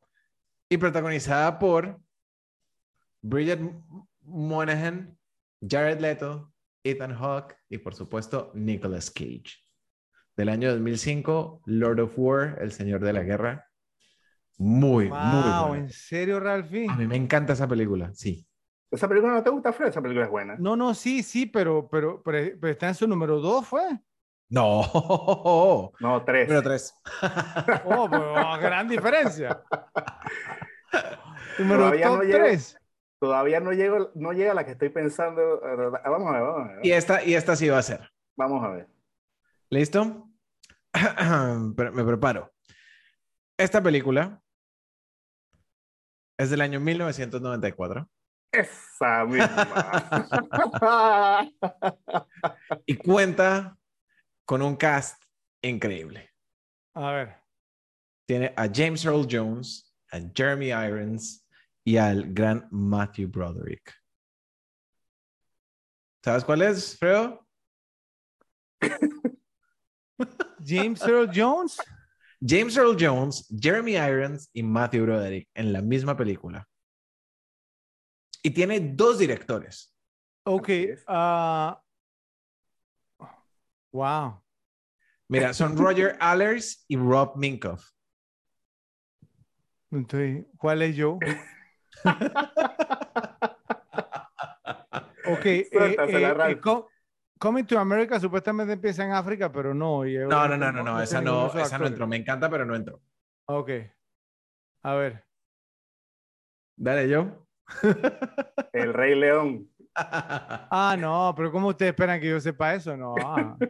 Ey, el Yo- Rey León tiene que entrar. Yo no veo esas películas, ustedes lo saben. Pensé que le ibas a tener más alta, Ralphie. No, mira que no, porque ya después de un tiempo como que me la dejé ver, pues. Mm. Pero cuando estaba niño creo que sí, me la, me la vi 100 veces fue. Ok, listo. Vamos con la número 5. Una película que hablamos de ella recientemente. No me acuerdo si durante un episodio o, habl- o hablando del episodio. Es una película que a mí me pareció una respuesta a Black Hawk Down. ¿Ok? Fue dirigida por Antoine Fuqua con Bruce Willis, Cole Hauser, Mónica Bellucci y Eamon Walker. Tears of the Sun. ¿Tienes razón? Tears of the La- Sun. lágrimas del sol. ¿A ustedes no les pareció que fue como respuesta a Black Hawk Down? Ah, no sé. Esa película a mí no me gustó mucho. A mí Sí, me a mí gustó. bastante. Tampoco, ¿sabes, Ralphie? Ah, Bueno, está bien. A ver, entonces, listo, vamos con la número 6. ¿Ok? Ya, ya entró el cine, el cine ugandés. ugandés. Exacto. Entonces vamos, vamos a, a una producción, obviamente no solo eh, ambientada en África, sino hecha en África. ¿Ok? Del director Neil Blomkamp del año 2009. Con Charlton Copley, David James, Jason Cope y Natalie Bolt. Esa sí está fácil. A ver, yo. District 9. Así es. Exactamente, una película bien, bien interesante. Yo la tengo bien alta. En serio, sí. Miren que yo. Miren, miren, miren que esa película nunca conectó conmigo. Es cool, es una pe- película cool, pero nunca Ujú. conectó conmigo Yo- tanto así como para repetírmela. Yo después voy a dar los motivos porque la, yo, porque la tengo tan alta. Ok. Listo. Es que las que ya entran a partir de, del número 6 para mí son películas que no me he visto tantas veces, honestamente. Vamos a ver. Entonces estuvo complicado por ese lado. District 9 fue la primera de esas que no me he visto tantas veces. Ok. La número 7 es una película del 2013. N- ¿No se les puede ocurrir todavía? Ya, yo sé cuál es. 2013. sí. La mencionamos en antes. Con, con un dire con, bueno, un director muy bueno y con una estrella que a mí, o sea, yo no sé ese tipo cómo no ha sido más famoso. El director es Justin Chadwick Ah, no, no es la misma. Capitán Phillips. y el actor principal No. es Idris Elba. Ah, ¿no? Eh, like, like, no sé qué de No Nation, algo así. No, no, no, esa no es. Mandela, Long Walk to Freedom. No la he visto. Pero, pero Idris Elba, ¿a ti no te parece que es famoso o qué? No, no, no, pero, o sea, yo siento que el tipo puede, o sea, debi- puede tener mucho más stardom de lo que tiene Oh, ahora. para, para mí es muy bien famoso. Claro, Idris Elba. Y Eva para mí es super. ve, Y Eva tuvo considerado para ser James Bond. con Sí, sí, sí, o sea, no estoy diciendo que él no sea famoso, pero yo siento que con el famoso. talento que tiene es para que hubiese tenido todavía mucho más. Es, es que ahí fue, ahí fue donde me, me sacaste y yo dije, pero ¿quién será? Y mencionas a Idris Elba y Idris Elba, Idris Ok. Elba. Ok, vamos entonces con las, sería la 8, 9 y 10, que están así como, como que me las he visto la misma cantidad de veces. la primera es un placer súper culpable, que me la vi muchas veces estando niño en televisión. La de León Visco. Dactari. Dactari, de Ra- Rafa se veía Dacta. ¿Cómo, cómo, cómo- cómo se llama el León Visco y yo? eh, Clarence, Clarence. Clarence, el León Visco. sí, pero, Ah, eso no, no lo conozco. pero era un programa de televisión, no era una Era de película. televisión. Viste que Ralphie lo veía, ¿te das cuenta yo? Mira cómo lo conozco. Mira, esta película es del, del año 80, dirigida por Jamie Uys y las estrellas son Ni Hao, Alice estrellas. Sandra Prinsloo y Lou Wavery, Worthy. The gods must be crazy. Los dioses deben estar locos. Esa es una película man. muy, muy, muy repetible. Bien. Yo me la vi unas, unas veces cuando, cuando estaba Es niño. muy graciosa esa película. Era, era chistosa, además que eso, muy eso- graciosa. eh, eh, ¿a, qué, ¿a qué frame rate estaba filmado eso, Joe? como, a dos, como a 12. Como, exacto, eso se le teletransportaban de cuadro a cuadro. Ok. Esa, era de esas cámaras rápidas, muy chistosas, como como Benny Hill. años 70 por ahí. Sí, sí. Oye, Ralphie, una, una pregunta. O sea, si metiste el Rey León, o sea, eh, porque una cómica, ¿cierto? O sea, vas a meter a Kimba No, Kimba White Lion. No, Kimba no es una película. Oh, pero, pero- Excepto pero- era una serie, o sea, una serie pero- japonesa. pero- pues Pero por no. eso, Dactari tampoco era una pe- pe- película. Pues si metiste reloj, va a meter a Kimba, ¿eh? ¿O no? No, no, no. Dale, dale, sigue. Así, eso, esa es la que, él, la que él se le olvidó que no quiere aceptarlo. Exacto, No, exacto. no, Damn, no, no me no, entiendo. no. O sea, la- They stole my thunder. eh, exacto, eso eh, se la está tomando con demasiado dolor. Está trabajándola mucho como para decir que, No, no, no, que no no, estaba en su radar. Exacto, exacto. Es más, sabía Kimba White Lion. Kimba. Eh, eh, eh, Ralphie cantaba la canción Lion. Pero por supuesto, ¿Viste? ¿Cómo era? ¿Cómo era, Ralphie? Dale. Here's Kimba, The White Lion es lo único que me acuerdo, pero cuando salió esto ya tenía nueve años. Bueno, se me olvidó a mí, ya se me olvidó cómo era la canción, pero bueno, dale. Sí, sí, sí, claro. ok, vamos con la número nueve. Y solo porque estamos en el tema de Somalia, película que está ok. No, no me encanta, me la he visto un par de veces. eh, y es obviamente del famosísimo Tom Hanks, con eh, dirigida por Paul Greengrass del año 2013. Captain, Captain Phillips. Phillips. Es una buena película, no es la más repetible para mí. ¿Listo? Y la número 10, que más la he visto probablemente menos que, bueno, probablemente no, me la he visto menos veces que Captain Phillips. Probablemente Joe se la haya visto la misma cantidad de veces que yo me vi El Rey León. ¿Ok? Desde el año 1942, y dirigida por Michael Curtis, Casablanca. Casablanca. Ok, Y ahí queda bien. Bien. Un listado interesante, Ralphie. Pasaste de una película ugandesa a, a, pues prácticamente Kimba, ¿no? El, el rey. el- Leo Blanco. sí, prácticamente, sí. Pasamos por Dactari. Mira, mira el tema, ¿no? O sea, hubo de todo un poco en el, en el, en el ranking de, de, de. Bueno, interesante. Vamos a ver qué dicen los repes con relación a, tu- a- a tu ranking. Joe, te toca. A ver, adelante. Ok, yo traigo un par de menciones honoríficas. Y pues la primera es una que, pe- que pensaban que, que era, pero no era al final. Espe- espe- espero, Ra- que yo no, no me robe la, la que para mí es la especial. Vamos a ver. Uh, Si quieres, dila tú primero, Fredo. vamos a ver, vamos a ver. Eh, pues la primera mención honorífica, Beast of No Nation, de 2015, de Kurt Joji Fukunaga, con Idris Elba y Abraham Eita. Eh, es una buena película, una película bien cruda. Eso es lo que te iba a Este- decir. Yo, yo la vi, me gustó, pero repetible yo. Sí, pero es que bueno, es que de África tampoco hay que coger muchas cosas, por lo menos lo Claro, yo pero es, que, pero es que el tema está, hay un niño ahí, tú sabes todo esto. ¿no? Sí, sí, sí. O sea, es una, es una película dura, pero es una película buena. La verdad que Yo no creo, yo no creo que para, si Ralphie la ve, que creo que no la ha visto, no creo que la considere No, no. repetible. es buena. Bueno, por eso la mención es honorífica, porque la he visto poco. Ok.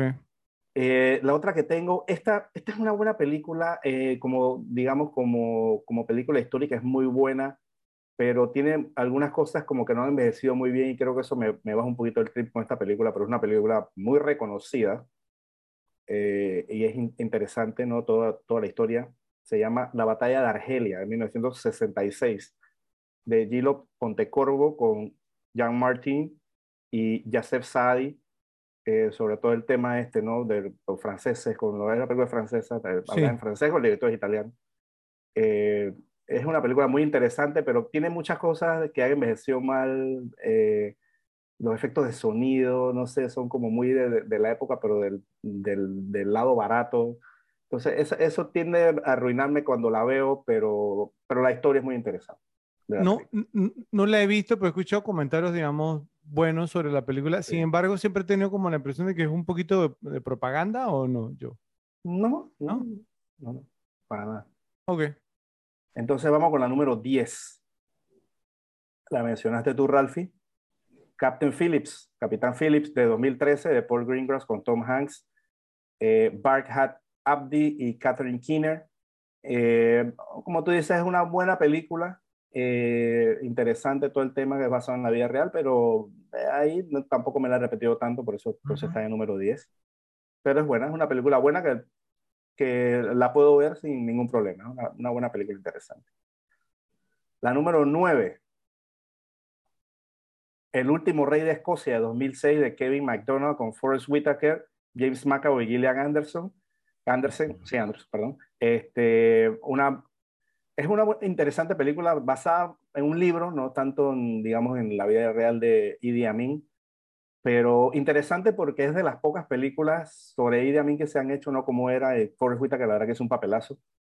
Eh, muy bien hecho. También James McAvoy este, se dio a conocer pues, con esa película. Y es una película interesante, buena, tiene sus partes muy, muy interesantes. La número 8, la mencionaste tú, Ralphie, es de estas también, ¿no? Que es un poquito tough de vela, pero, pero en, en, lo tough me gusta, me gusta verla. Y es Hotel Ruanda de 2004, de Terry George, con Don Cheadle, Joaquín Phoenix y Sophie Oconedo. Eh, pues no, la historia del conflicto entre los eh, Hutu y los Tutsi en, en, Ruanda y todo lo que pasó. Ahora, la última historia es que el personaje este de Don Cheadle, que se llama Paul Rusesa Vagina, eh, el tipo ahora parece que lo acusaron como de que lo que era es que mataba gente. Una locura así, algo pasó como que el personaje... ¿Ah, sí? sabía. Sí, sí, sí, sí. Pasó algo recientemente como que lo acusan de crímenes de no sé qué. Al final como que no es muy cierto lo que dice en la película. No, ¿No te recordó un poquito yo esa película, por lo menos una parte, ¿no? Y que digamos que no podían salir y eso, a esta película de Killing Fields, un poquito, ¿cierto? Y Ralphie no ha visto The Killing Fields, porque le, puede que le guste también. Esa ganó Oscar, esa ganó el... Eh, Han Snor ganó el Oscar como mejor actor secundario, si no me equivoco, o, mejor actor, no me acuerdo una de las dos. Bueno. Entonces vamos con la número 7. La Reina Africana de 1951 del gran John Huston con Humphrey Bogart y Catherine Hepburn. Buen pick. Eh, una buena película. esta película yo creo que me da un poquito de dolor cuando la veo porque es una más o menos de las últimas películas que hizo Humphrey Bogart y ya se le ve que está un poquito acabado en esta película, a diferencia, digamos, en Casablanca o en La Cor Maltés. Estaba rodado flat. Se había rodado flat no estando tan viejo. Eh, yo sé que la historia con Humphrey Bogart era que creo que le dio como cáncer de pulmón y él no fumaba, solo fumaba en las películas y eso parece que fue lo que le dio. Sí, es una locura así. Eh, y, pero ya en esta película se veía bastante demacrado. Eh, pero es una película interesante, un poquito más del tema romántico y cosas, pero bueno, es seteado pues en la, en, la guerra eh, en África, es muy interesante. la número 6, la que dijiste tú, Ralphie, también. Los dioses deben estar locos, en 1980, de Jamie Uis con Nick, Sau, que la I en verdad es un, es un... signo de admiración. Ajá, pero eso, eso es un... Ok. Y Marius Wires es una, es una película muy divertida, o sea, una, una, película que un amigo una vez la trajo en video, la vimos y esta película es loquísima. La verdad que es muy buena, es muy divertida, la verdad. Pues la número 5 también la dijo Ralph y, pensé que me iba a decepcionar, pero la dijo. El Rey León de 1994 de Robert Allers y Rob Minkoff con Matthew Broderick, Jeremy Irons y James Earl Jones. Pues una película muy vista, pasada en todos los canales hasta la sociedad, una historia, una historia cool. Aparte que la animación de esta película, eh, pues en ese año 94 fue como que wow fue la gran cosa. Fue, Kimba, Kimba. Y mira, y mira que la tuviste del África. tenía cuatro, o sea, estábamos cerca. Mira que Fred buscó la letra del karaoke para cantar. ok, vamos con la número cuatro. Eh, creo que esta era tu número uno, Ralphie, ¿no? Diamante de Sangre de 2006 de Edward Swick con ¿Cuatro yo? Wow. Jennifer Connelly y Jimon Hunsu. Eh, sí, definitivamente no la he visto más que, las que las otras, eh, pero es muy buena película, eh, total. pues ya hemos hablado aquí en varios rankings de esta película. Así que vamos con la número 3. También la dijiste tú, Ralphie. Yo te dije que la tenía más alta. District 9 de 2009, Neil Blomkamp con Charlotte Copley y Natalie Bolt. Esta película me, me, gustó, o sea, yo pienso que esta es una película con un guion suma, suma, sumamente interesante que se pierde un poquito por todo el tema este que son extraterrestres y ciencia ficción. Eh, este es un guion que dice muchas cosas, es una película sobre invasores que en este caso son del espacio, en un lugar donde los meten como especie de, ¿no? de campos de concentración. Sí, sí, es, sí, es una, es una crítica Eh, social. Una crítica social donde los mismos, eh, eh, los, los mismos, o sea, los mismos pobladores de Sudáfrica, de raza negra, discriminan a esta gente. O sea, que eh, como que los que discriminaban en, en Sudáfrica discriminaban a, a otros también. O sea, es, es- es- muy interesante todo el concepto de esta película. Aparte que me encanta otro tema de que, de que rompen el clásico